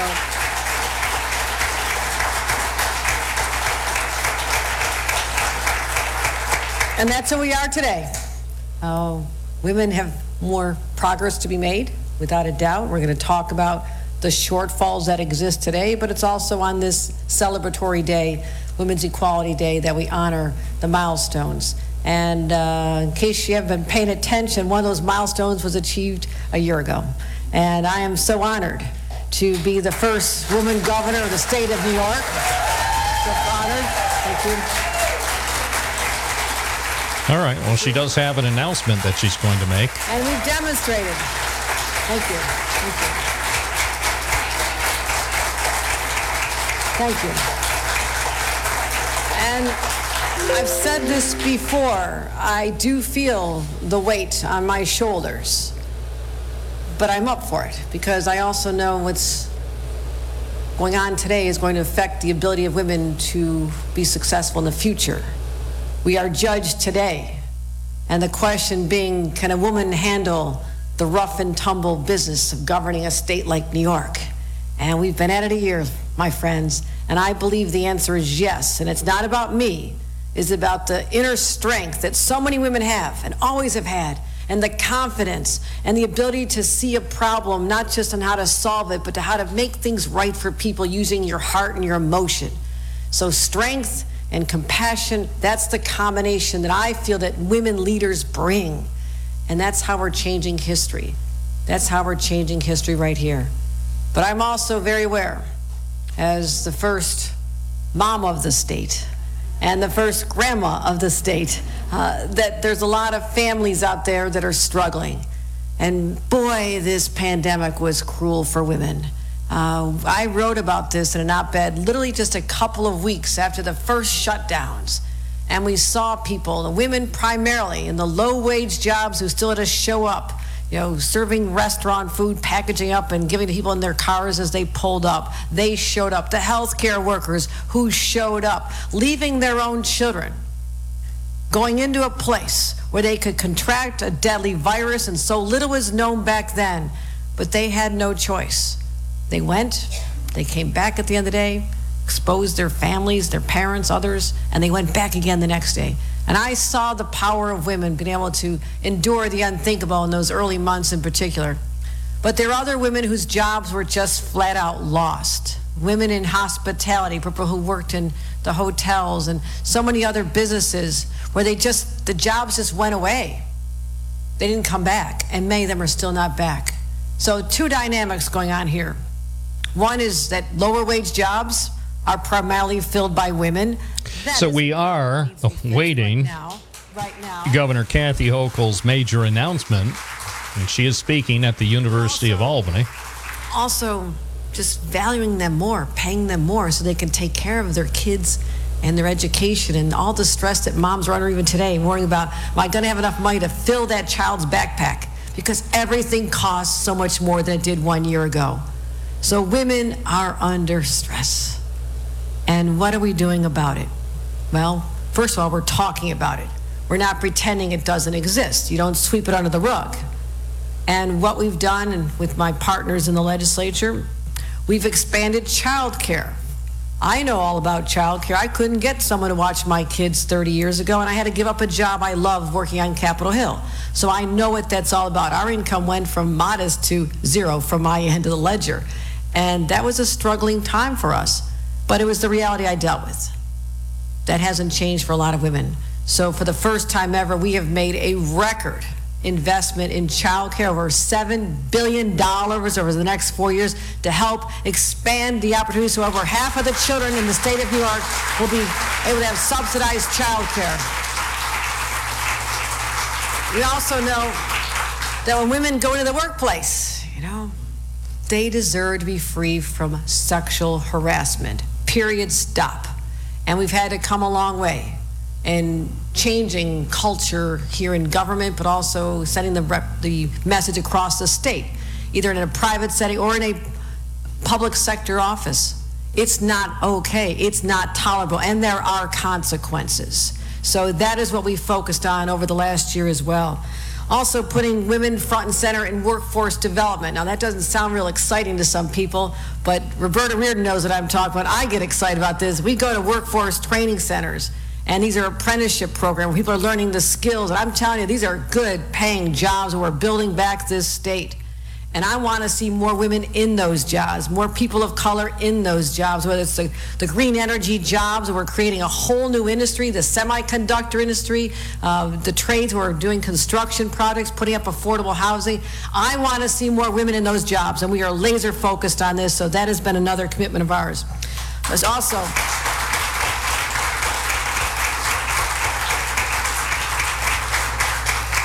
Streamlining the process to be certified as an MWBE. How about that once and for all? It is a hassle. I helped start a number of family businesses. My sister wanted to start a tech company. She wanted her sister, the lawyer, who knew nothing about it, uh, to figure it out many years ago and to help her get certified as an MWBE. I still have PTSD from that experience. Uh, it is far too hard. It is, you want to pull your hair out when you realize, you know, the opportunities are there, ready to be seized. You know, billions of dollars of shares of state and local government contracts to help women get off the ground and start their business and do everything they wanted to do, hire lots of people. But the regulations and the frustration around it sometimes just become too daunting. So we're shifting our focus and making that easier so we get more women involved. Another area we just announced a couple weeks ago. First time since the TAP program has been available in the state of New York, 1964. It was always available only for full time students, forgetting the fact that so many people, women in particular, have to work a job, they want to go to school, they have to come home and take care of their older parents, take care of their kids. They have so much going on, and we never gave them financial help to get that education until now. We said tuition assistance available for part time students as well. Thank you. Thank you. Thank you. All right. Well, that was a bit, probably a lot longer than we really needed to go with um, Governor Kathy Hochul speaking at the University of Albany.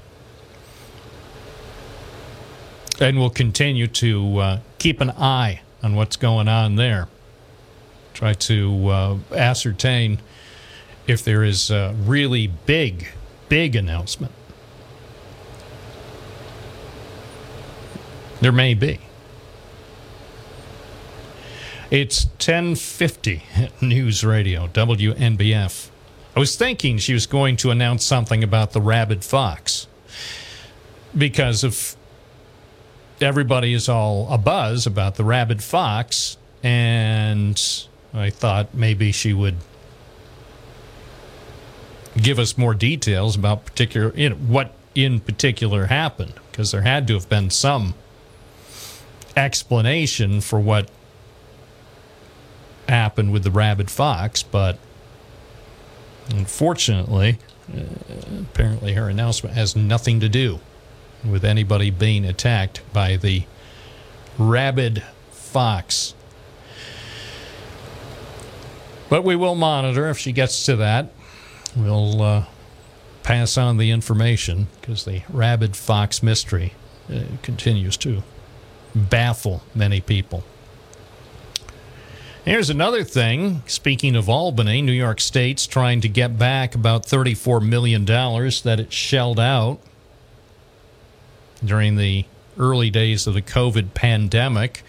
The allegation is that the money went to ventilators and other equipment that were never used, and in some cases, things that were never received. So the Attorney General Tish James is suing three companies and two people, alleging that they misappropriated public funds and breached pandemic era contracts that were drawn up a couple of years ago. The lawsuits mostly concern the money that was spent on hundreds of hospital grade ventilators that the state rushed to purchase in the days immediately following Governor Cuomo's declaration of a statewide emergency in March 2020. And the story is from the Albany Times Union. Raga Justin is reporting on that lawsuit. We'll see if the state gets its money back for ventilators that were never used. 1052 at WNBF 607 772 1290. Pete from Vestal, good morning. Morning, sir. How are you today? I am well. How are things? No, just ducking. The rain stopped. I didn't even know it was raining. Oh, it poured earlier. Oh, really? Hmm. Oh, yeah. It was bad. But we need it, so it's good. It's all good. So, did you see that Fox video? Sure, I've been watching it incessantly over the last few days. I, I've seen it, and I keep I keep looking at it, and I'm saying, who did the editing? Why is it all edited? How come we don't have just a single shot? It looks like they sent it over to some editor to uh, take different camera angles. I always thought if a rabid fox would attack, they would send just uh, an unedited video so I could enjoy just the thing, or two separate raw videos so we could see exactly what happened. Yeah. It, it, I saw it on Facebook originally, but it's not there anymore.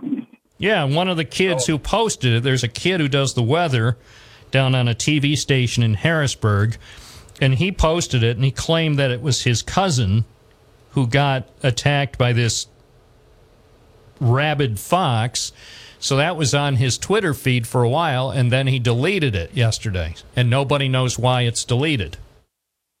I'm wondering if it's she didn't want it up there on Facebook as like that.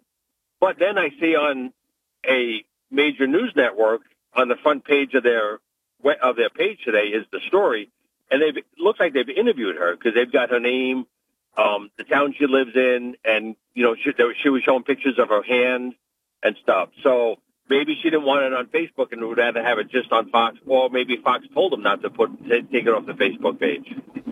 Yeah, I don't know. I just find the whole thing. Yeah. There, there are so many unanswered questions. It, it, and the question is, if this really happened in Ithaca, how come the Tompkins County Health Department hasn't weighed in? You would think that the health department in Tompkins County would put out a statement corroborating what what we're being told. Yeah. I mean, it, it gives the date it happened. It's got her full name and stuff. So maybe you can reach out and contact her and see if she wants to do a on-air interview. Yeah. Okay. Now I see the story. It says uh, her name is, and this is according to FoxNews.com. So they put it on her, or put it on their website. They identify her as Sherry Russo from Caroline, Tompkins County. It says she was attacked by the rabid fox and suffered 16 wounds. And she's 61. She told Fox News, evidently, that she thought the fox was her neighbor's dog which when you first see it, the first, you know, as the possibly rabid animal is coming at her, that's exactly what I would have thought. That it was a, a dog, like a. Uh, I have a neighbor who has a small dog just about that size. I, I wouldn't think anything of it. It's like, oh, here, here, buddy. Yeah, he was relentless. He, he wasn't giving up. Yeah, that was scary. Okay, now I see uh, a picture um, of of the woman, and now it says the picture credit is Kennedy News and Media. I don't know what Okay, Kennedy so Kennedy Kennedy. the New- editing. oh, that's who. Yeah. So apparently, apparently Kennedy News and Media, whatever that is, Um, I don't know. I just, I, I still have questions. I don't, I don't doubt. I mean, Fox News has a good reputation as far as their reporting. Yes. You know, people might sometimes question opinion shows. You know, everybody has an opinion, and uh, but the news reporting is is usually uh, very accurate. So I've got to find out more. Maybe I'll give her a call during the news and see if she wants to come on the program to talk with us. Yeah. See, go check it out. Have you ever seen yourself? Have you personally ever had to deal with a rabid animal in person? Um, not pe- personally, no. I've seen some that people thought were, Right. but they turned out to be mange. They were just they were they had mange, and they oh my god, it's rabbit. No, it's just mange. It's not going to bother you. It's fine. So no, I've never seen any of any of them personally my entire life.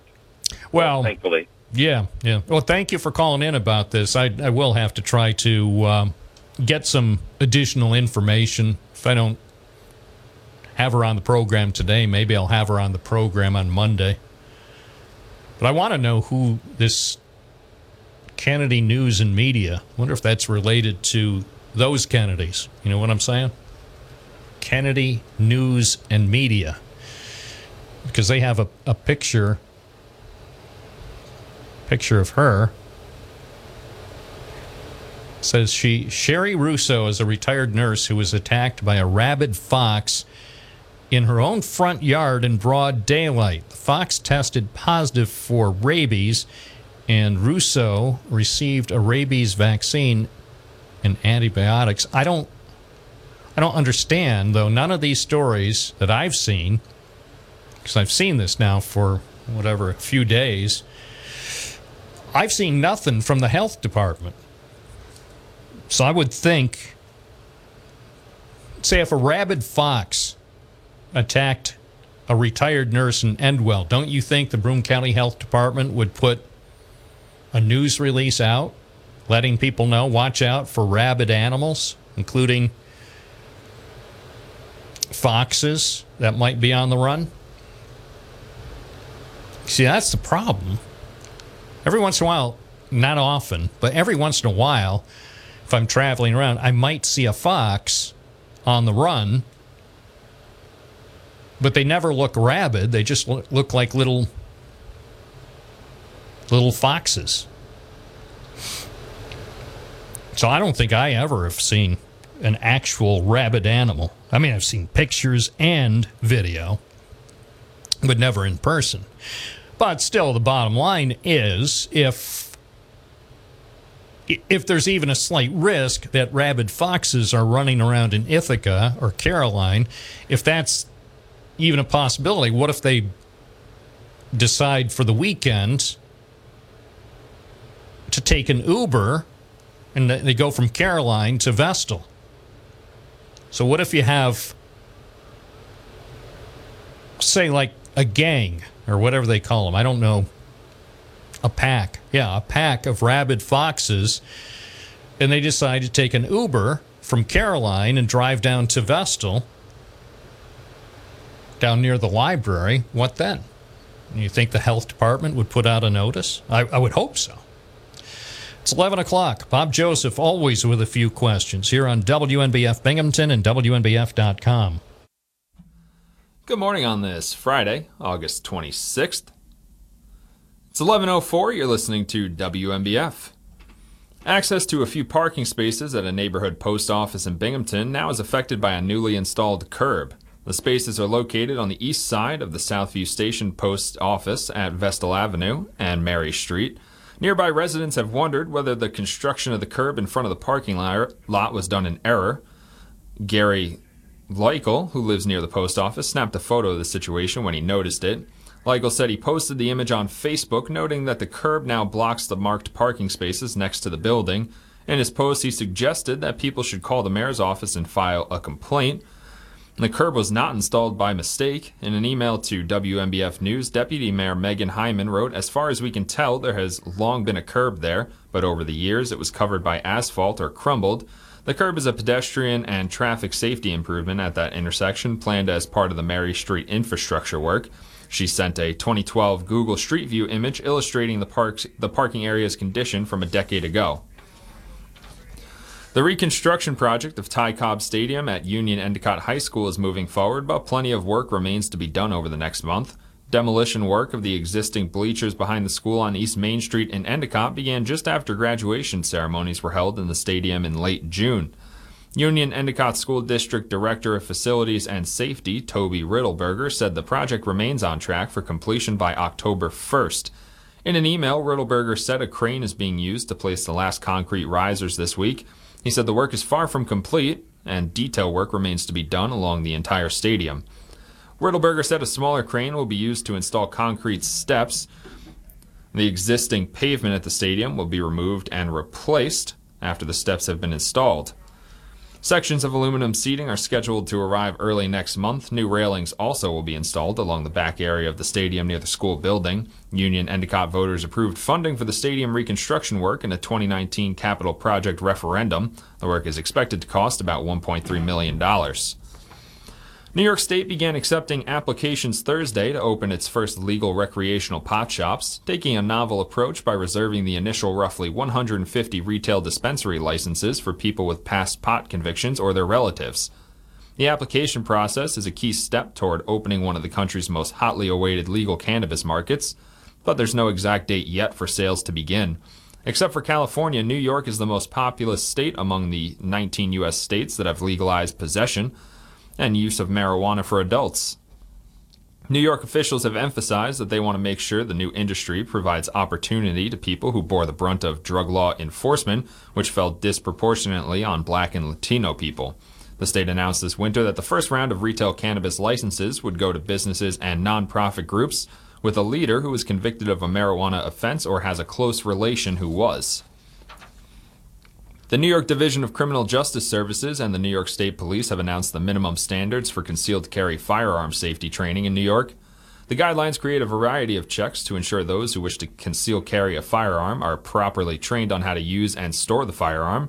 Those seeking a concealed carry firearm permit must undergo 16 hours of in person instruction, which would cover a variety of topics. That training includes at least two hours of both training on firearm safety and maintenance and education on state and federal gun laws. Other training includes firearm storage, conflict de escalation, encountering law enforcement, suicide prevention, and at least one hour on basic principles of marksmanship. For concealed carry firearm applicants who have already received the required training over the last five years, licensing officers can give credit to satisfy some of the requirements of the new guidelines. After the 16 hours of instruction, students must score at least 80% on a written test and conduct two hours of live fire training, followed by a live fire assessment test. A New York City police detective has asked the U.S. Supreme Court to stop the city from firing him and other workers for refusing to get vaccinated against COVID 19. Lawyers for Detective Anthony Mar- Marciano asked the court Thursday for an emergency injunction that would block the city from enforcing a rule requiring all municipal employees to get vaccinated. Marciano, a 10 year police veteran, was among a small percentage of civil servants who refused the shots and didn't qualify for a medical or religious exemption. More than 1,000 New York City employees have been fired for refusing the vaccines, and others are waiting to find out whether their requests for exemptions will be approved. Legal challenges to the rules have largely failed, but Marciano's case is still pending in a federal appeals court. In a petition to the Supreme Court, Marciano's lawyer asked Justice Sonia Sotomayor to block the city from enforcing its rule until that appeal is resolved. It's 11:09 where news breaks first. News Radio 1290 WNBF, WNBF.com and 92.1 FM. National Weather Service forecast for downtown Binghamton right now about 77 degrees, 72% humidity. Some chance of showers today. Well, partly cloudy for the rest of the day. A high near 83, a low near 63 degrees. Tomorrow, high near 78 degrees, sunny. And tomorrow night, low near 60. And on Sunday, high near 85 and sunny. And Sunday night, low of 58 degrees, mostly clear. It's 1111 where news breaks first. News Radio 1290, WNBF, WNBF.com, and 92.1 FM. News Radio 1290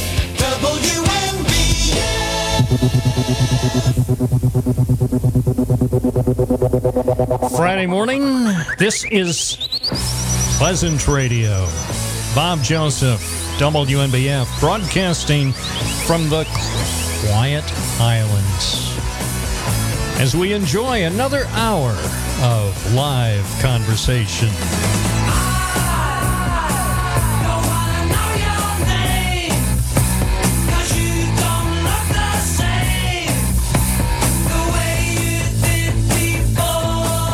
Is that a rabid fox? Come on.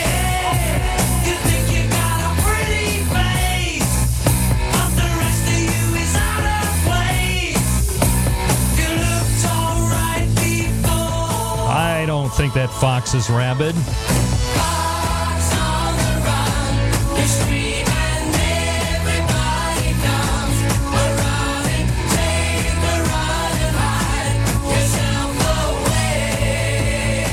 Hundred nineteen miles an hour. Come on, man.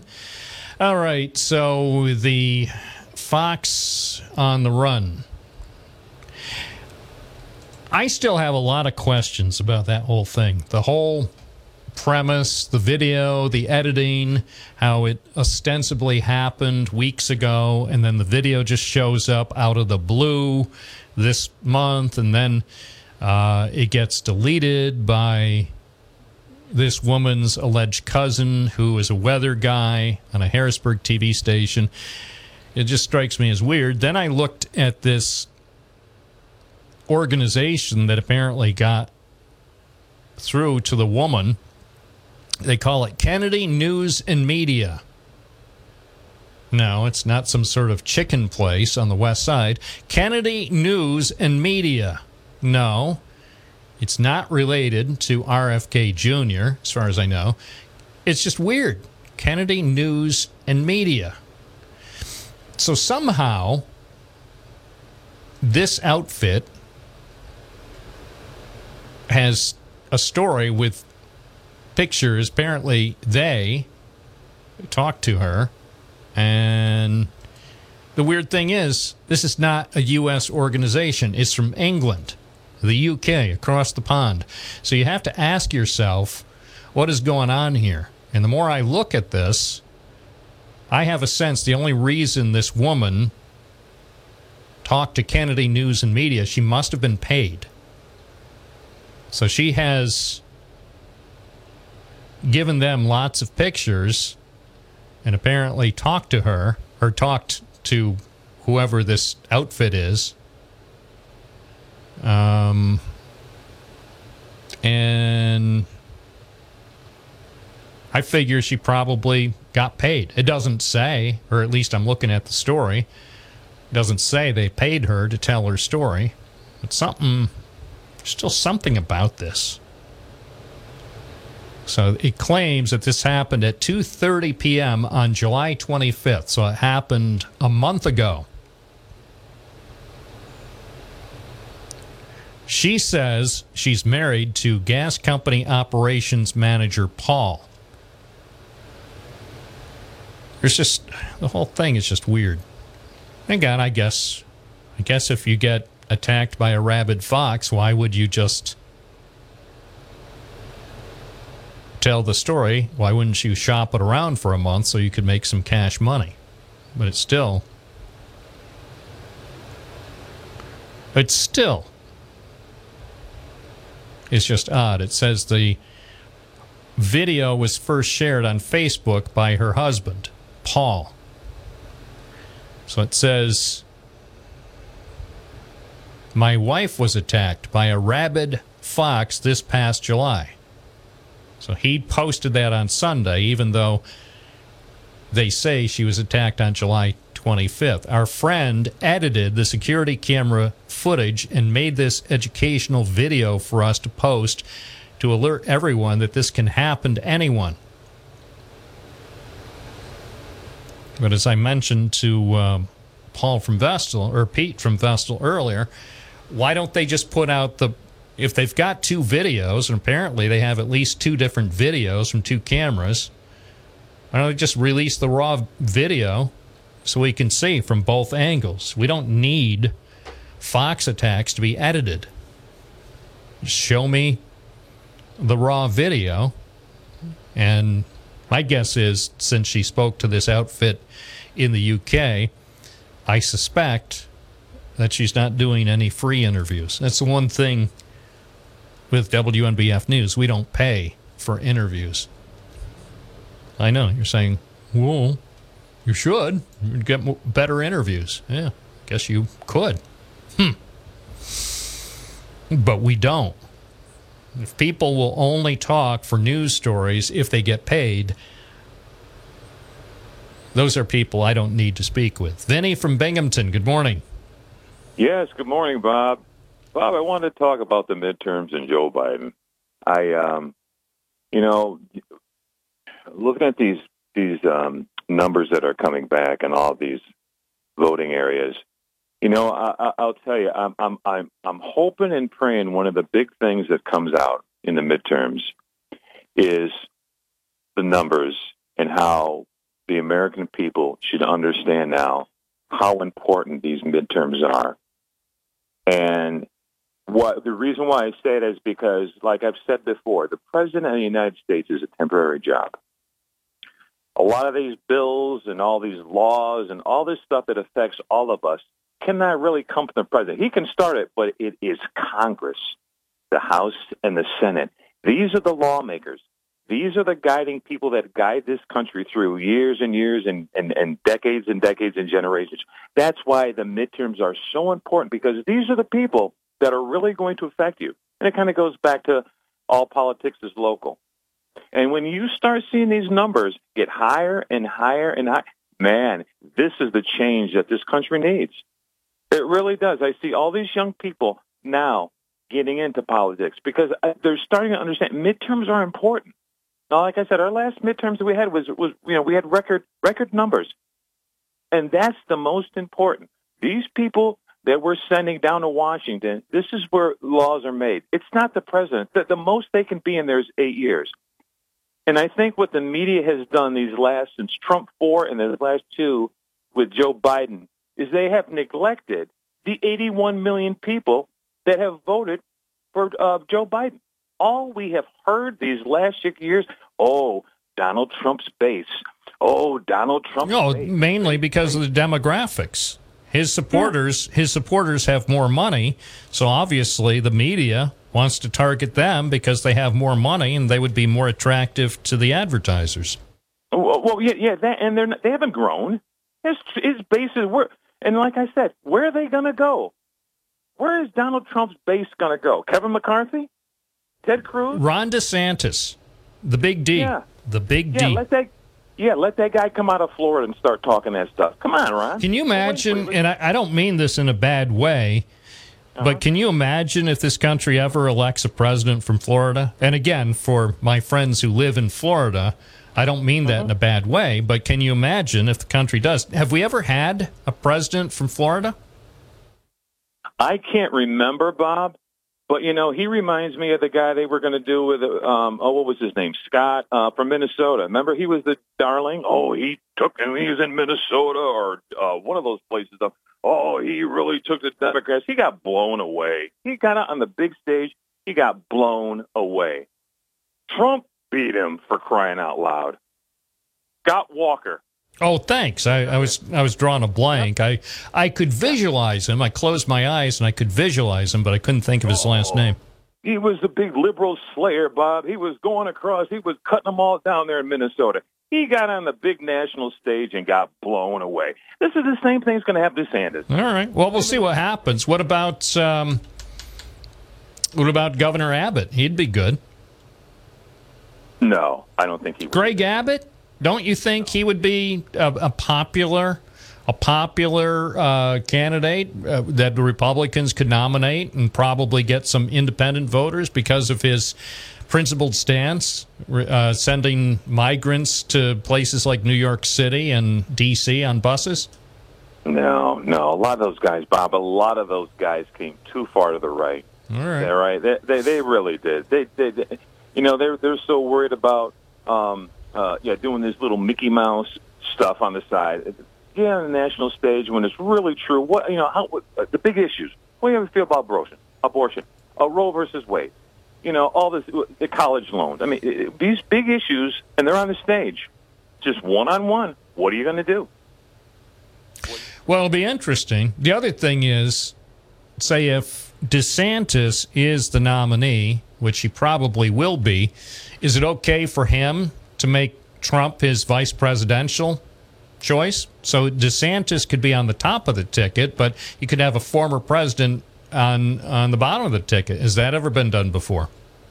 No, and DeSantis wouldn't do that. Are you sure? He, oh, absolutely. He couldn't keep the guy shut up. Shut up. Plus, he might be in jail, Bob. So Oh, oh, he's not going to be in jail. Come on, man. he'll tell him. Dude, no, like I told you before, I don't think he's going to jail, but I think he will not be able to get into politics. All right. He will not, and nothing to do anymore. All right. Well, it's going to be interesting. I'm I'm anxious to see how, how it all plays out. It's 11:22. Bob Joseph, WNBF. It's uh, a pleasant Friday. I think you'll agree with the conversations we've had so far over the past 2 hours and of course some of the musical interludes. We are striving to ease you into your final pleasant weekend of August.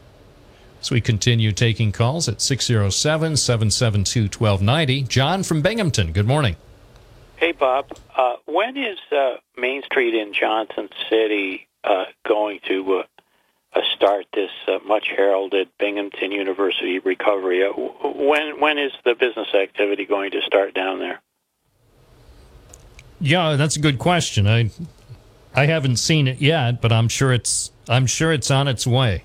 I'm sure they'll probably rename it that stretch, which is now known as Main Street in Johnson City, from uh, the Arch down to Westover. They're probably going to rename that stretch University Boulevard.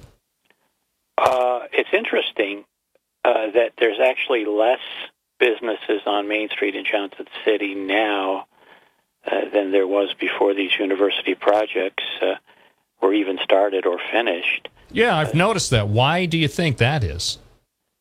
Well, CVS, you know, I, it, I- isn't it ironic? I mean, you know, they start a pharmacy school and then these chain drugstores start closing. You know, I hadn't even thought about that.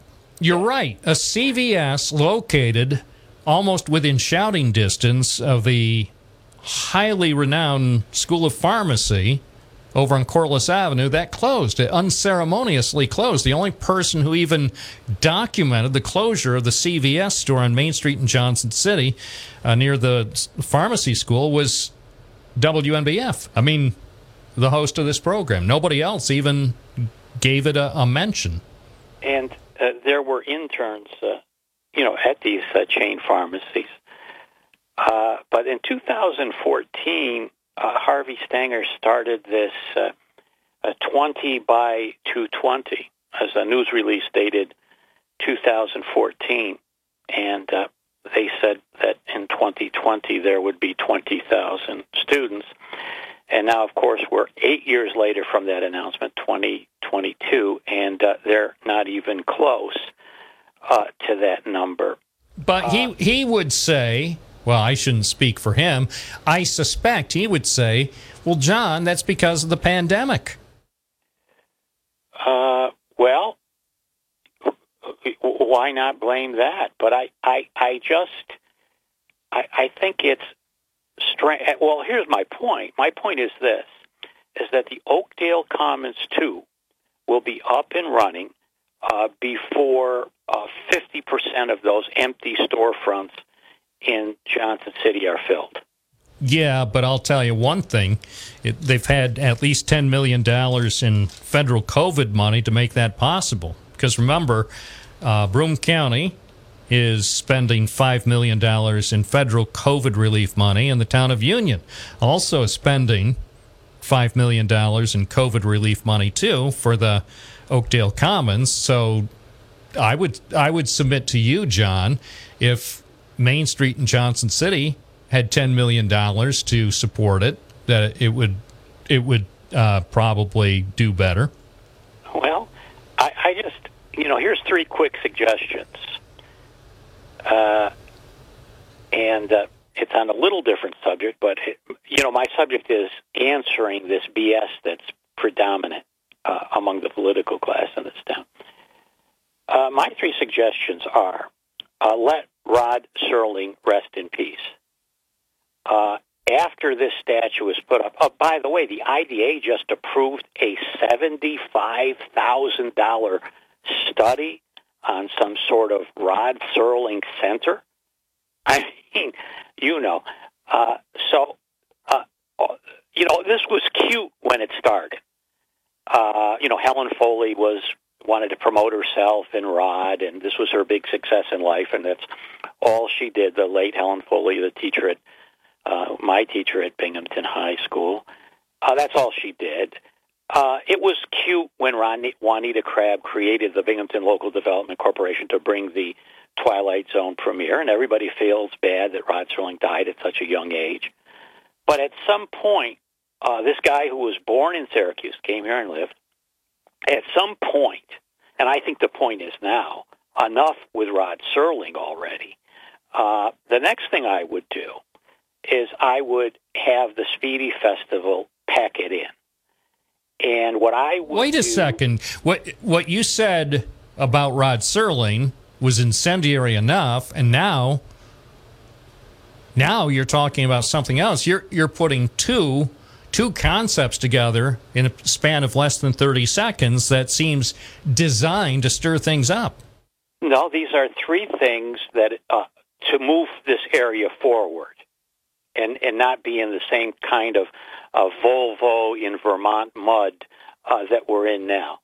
So, uh, have the Spiedie Festival pack it in, and what I would suggest is that food trucks be allowed at uh, the the uh, Otsiningo Park on the weekends, and uh, if bands want to perform very organically. They call the county. The county puts up the stage.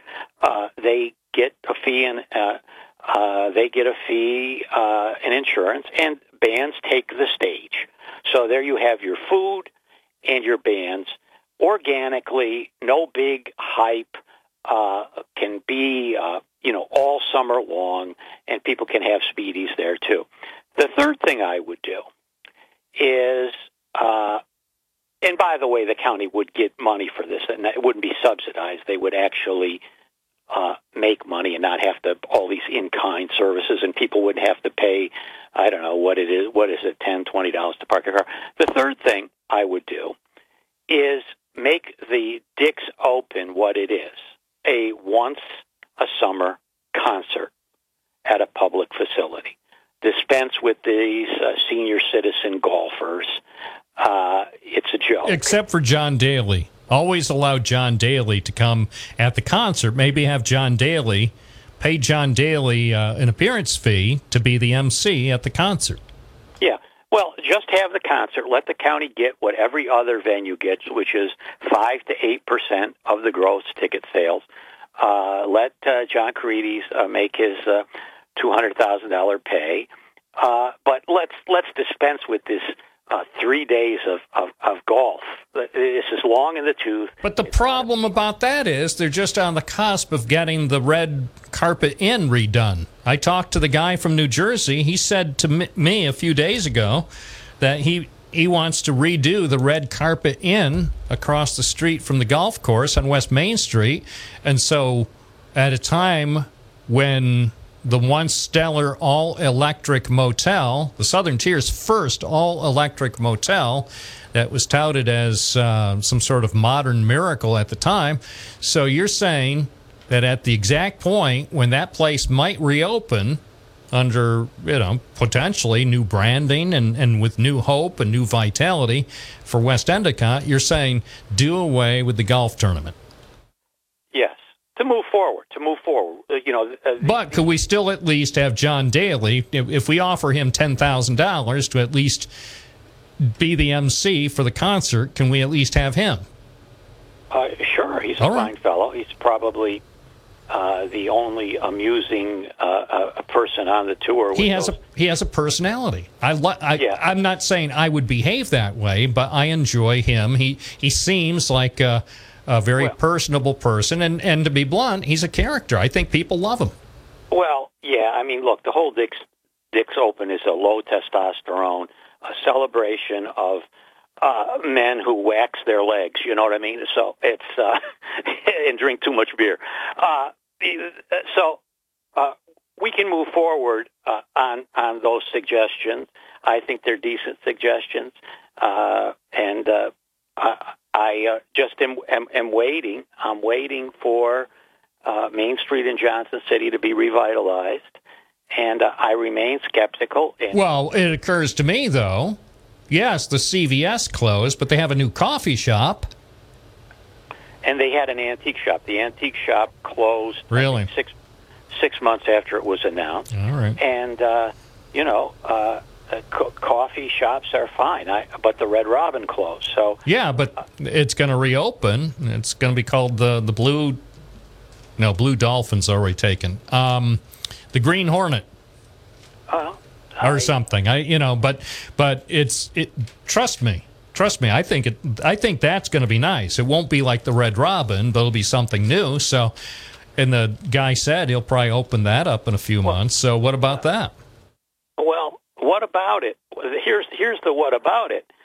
Uh, any project that's on the drawing board, including Matthew Paulus, uh, that's a 100% tax subsidized deal. He's put none of his own money up. In fact, he got $200,000 in a working capital from the IDA.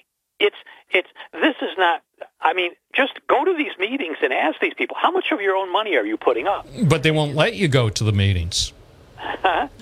right? The IDA still won't let you go to the meetings. Am I right? Yeah, depending on. on, on, on I, I read the transcripts now. Right, but the, remember the last time I went to an IDA meeting, I almost got kicked out. In fact, I did get kicked out, but fortunately, cooler heads prevailed because actually some members of the IDA apparently like me, some of whom have been on the program. So they, they said, All right, Bob, you can come in, but don't ever. And now I'm paraphrasing this part. You can come in, but the implicit thing was don't ever try to pull this again by covering an IDA meeting in person. Well, it's interesting. The IDA has a payroll of five hundred and fifty thousand, and one hundred and seventy-five thousand goes to uh, the director. so, well, as it should. As it should, John. Come on, man. But here's the thing. I still say I have no I have no problem with the compensation. I just think that the meetings ought to be open to journalists and interested members of the community. I mean, the, look, the pandemic essentially, I know there is still a modest risk of COVID. I understand. But using the pandemic as a cover to keep people like you and me from the meetings, that uh, we'll just say the optics don't look good. well, it, it's it's it's interesting because you know it it when this Dick's Commons was going, there was a rush vote because uh, Mr. Matthews said that there was a big employer, 1,100 jobs, and they needed to know. Uh, this was on a Wednesday. They needed to know on Thursday. So this company that was going to bring 1,100 jobs to that mall, uh, all well-paying jobs, needed this vote of confidence to decide. Well, apparently, apparently they didn't come in, and apparently it wasn't a rush uh, job. So I mean, how But a restaurant that is open six days a week, they'll employ dozens of people, mostly part time. Well, look, here's here's the point. I'm not talking. I'm talking about. I'm not talking about transients here.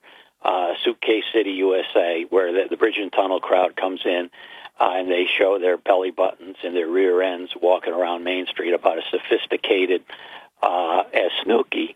I'm not talking about the situation uh, on State Street. What I'm talking about, by the way, the State Street doesn't exist except for uh, Tom and Marty's, and I mean, you know, that's that's been uh, decimated. So, so what are these people trying to pull here?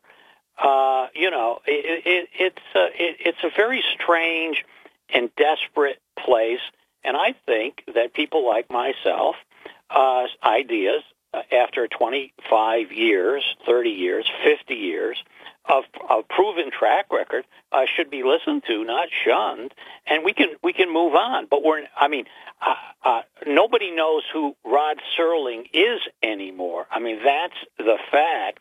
And seventy five thousand dollars for a study, boy, I'd like that. You know, and uh, you know, and the next thing we can do too is finally, and this is my last suggestion.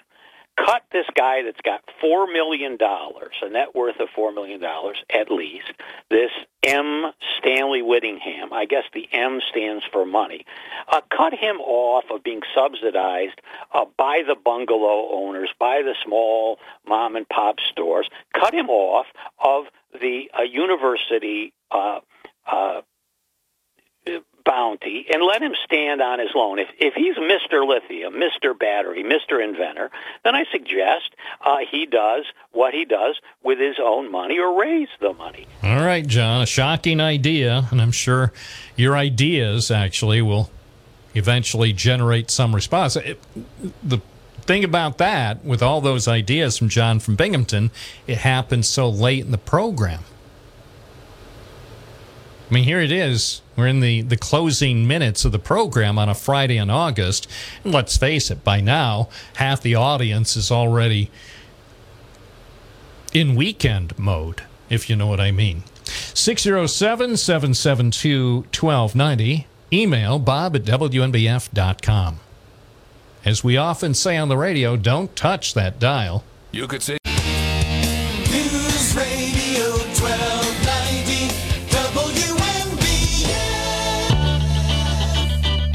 1140 with Bob Joseph. It's almost the weekend, so stand by. We'll keep you posted. The weekend countdown continues. Martin in Binghamton, good morning. You're on the air. Yeah, good morning. Yeah, hey, I can't believe what a curmudgeon John's kind of turned into here. There, I can't believe this is the same guy in high school that used to sneak the Rolling Stone magazine in to high school. That's the the first time I ever saw that magazine, and he was part of a, a group. Uh, his brother was a great musician, and all of them, and he was right on the forefront of music and stuff like that, and was all you know progressive. And but uh, you know, we all get older and change our Well, yeah, well, of course, we all evolve. We all we all change over the years. The interesting thing, you make the point about the Rolling Stone magazine.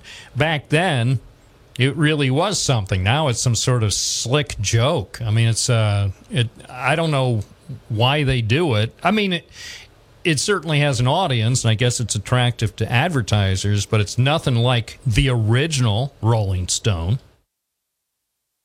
No, it was it was very kind of uh, you know under under wraps. And Sure, it was kind of counterculture, counterculture, underground. You know, now it, it's gone full Madison Avenue on us.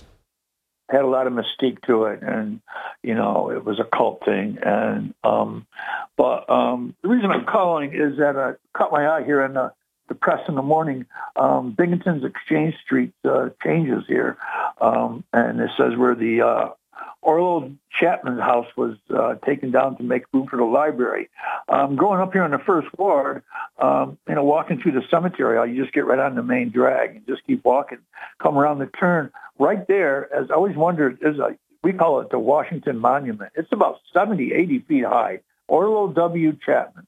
We always wondered who the hell that guy was, you know, and uh, who was he? It doesn't say in here what he did or um, I don't know. He must be great, though. You're right. And thank. By the way, I I hadn't opened up my my copy of the newspaper. I have it right here, and I'm looking looking at that feature with Jerry Smith. I'll I'll uh, have to ask Gerald Smith what he knows about Orlow Chapman. Yes, yes. And as uh, kids, we would continue walking, go underneath the fence, and continue on, go to the first ward pool, and put a quarter on the counter, and go fish, go swimming, and a beautiful pool. that I learned to swim in there, as a matter of fact. Uh, two diving boards, two uh, slides, a sun deck, beautiful pool. I had a couple bricks up when they demolished it, but they never put nothing back. And um, I was also uh, I was wondering I haven't heard nothing in the news or on the radio. Um, maybe it's timing. I haven't heard anything from our first ward councilman. Have you had him on the show at all lately? Or No, no, he's not on the show anymore. In fact, the council members just don't come on the show, I guess, anymore. I'm not sure why. They're always welcome.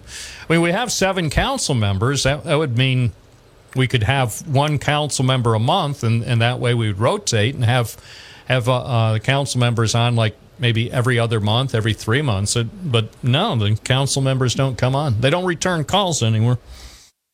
I wonder if it's an edict from the new mayor. Well, could be. It could be that all all people affiliated with city government, regardless of party, are no longer. Um, I'm not going to say, obviously, he can't tell them what to do, but I bet there's some sort of guidance. You know, it's a free country, and it's probably, I bet the guidance or the word, nobody would write this down, but I, I suppose what it is, is nobody who is on any I mean, the the first, second, third, fifth floors of City Hall. I mean, fourth floor, obviously, that's the mayor's office. Obviously, they're not going to come on, but it must be a, an edict or a general guidance. Don't, if you ever have anything to do at City Hall, don't go on his program because that seems what it is. Have you noticed nobody from the city is ever on the program now? Yes, certainly. It's uh, it wouldn't be that way if Joe Burns had won. I know that. You know, um, and says we need to know, and also about here. uh, You know, we supposedly have a big cannabis factory coming down here. You know, is going to be a lot of jobs. I mean, regardless of what the uh, fa- uh, factory would be, whatever. But you know, we it, it's. But I I like him. Oh my God, he loaned me George Carlin's um, stand-ups from HBO. I probably had him about six months or so, about 12, 13 of George Carlin stand-ups. But I uh, I don't know if he's you know busy and uh, teaching still up at school or whatever. Could but- be. I don't know.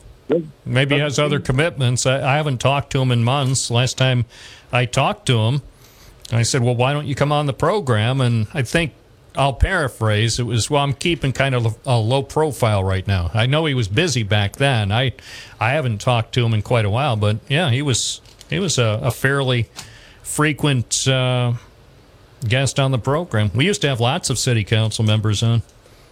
Yes, yes. And uh, how I met him is I actually had a, uh sign out front. I was out front in the fall, and I had uh, he walked by and started talking. I don't know who he was, and we started talking. And it was like, man, I like a lot of things he had to say. And it was like, you know, I said, but you know, look at it. I'm already friends with this guy. I said, you know, but uh, so I called up Jerry and told him. I said, hey, you know, you got to get on that program. You got to get talking because he was going on your program and talking. I says, this guy's getting uh, uh, a lot of reception, and you know, and he just kind of poo-hooed it, and uh, he lost. So, but you know, Well, you know, as somebody once said, the the road to uh, powerful public offices it, it runs through this studio. But sometimes what I've found, sometimes after people get elected, then they don't come back to the studio until they're up for reelection. yeah, well, Have you noticed that? Um, yes, yes, yeah, I have. you know, I'm not saying I'm not saying that there's anything to it. It just seems like sometimes you you wonder if all they use the program for is to get attention and votes, and then after they've been elected successfully, then then for the next three years they sort of figure there's no no point in talking with me or the listeners, you know. But be that as it may, I certainly I certainly don't worry about it. But you would think their constituents might. It's 1147. This is Bob Joseph, conveniently located in downtown Binghamton. This is WNBF 92.1 FM, 1290 AM, and always available to you on the free WNBF app. Looking for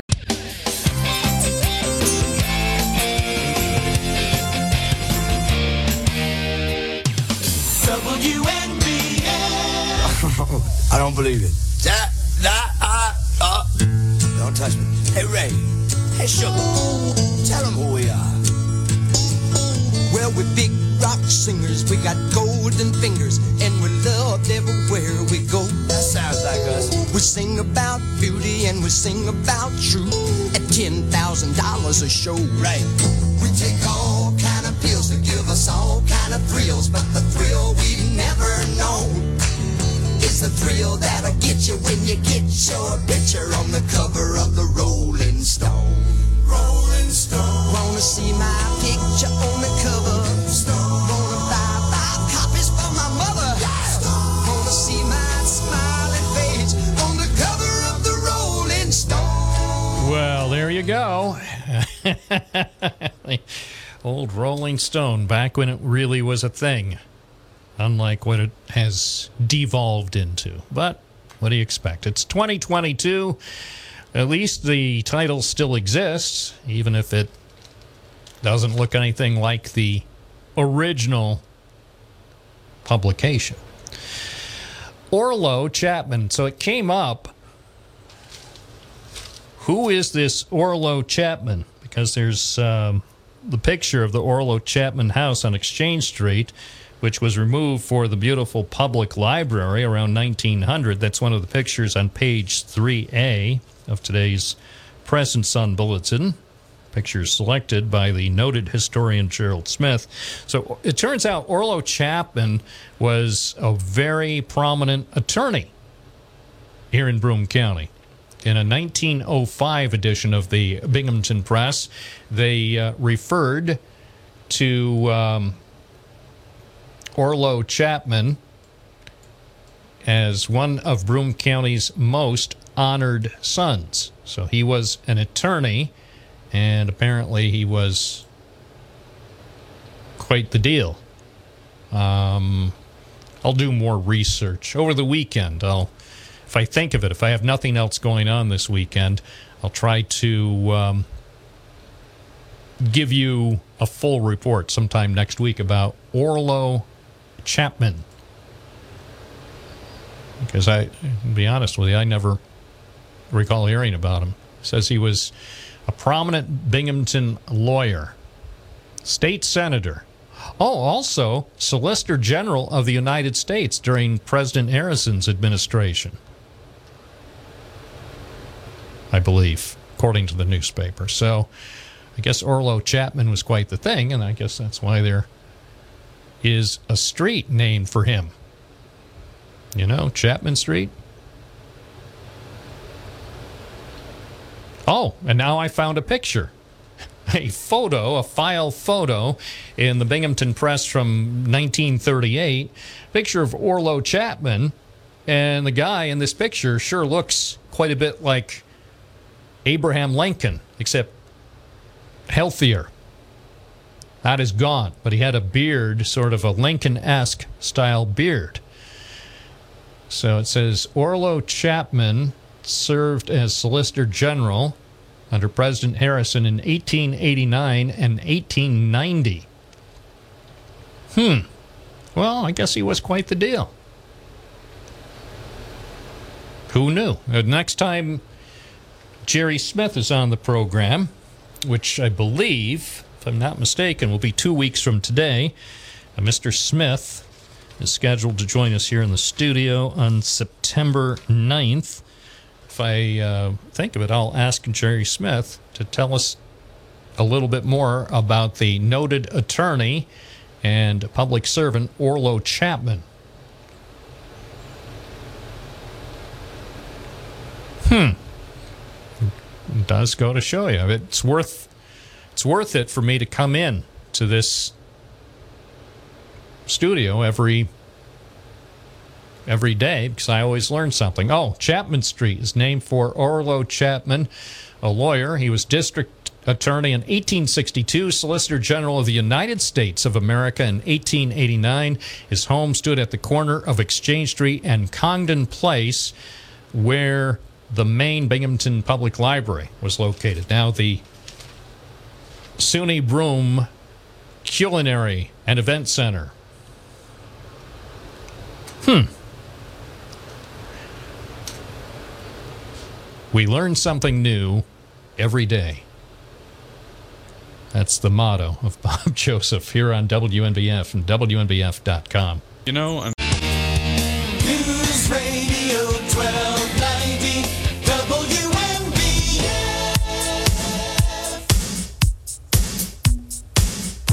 Conveniently, the judge, just in the last minute, has ordered the redacted affidavit released. So the judge intentionally waited until I was wrapping up the program to release the redacted affidavit. So we'll just have to wait till Monday to talk about it, won't we? I'm Bob Joseph. Otherwise, mission accomplished. Hope you enjoy your weekend responsibly. You're listening to News Radio, WNBF Binghamton, and WNBF.com.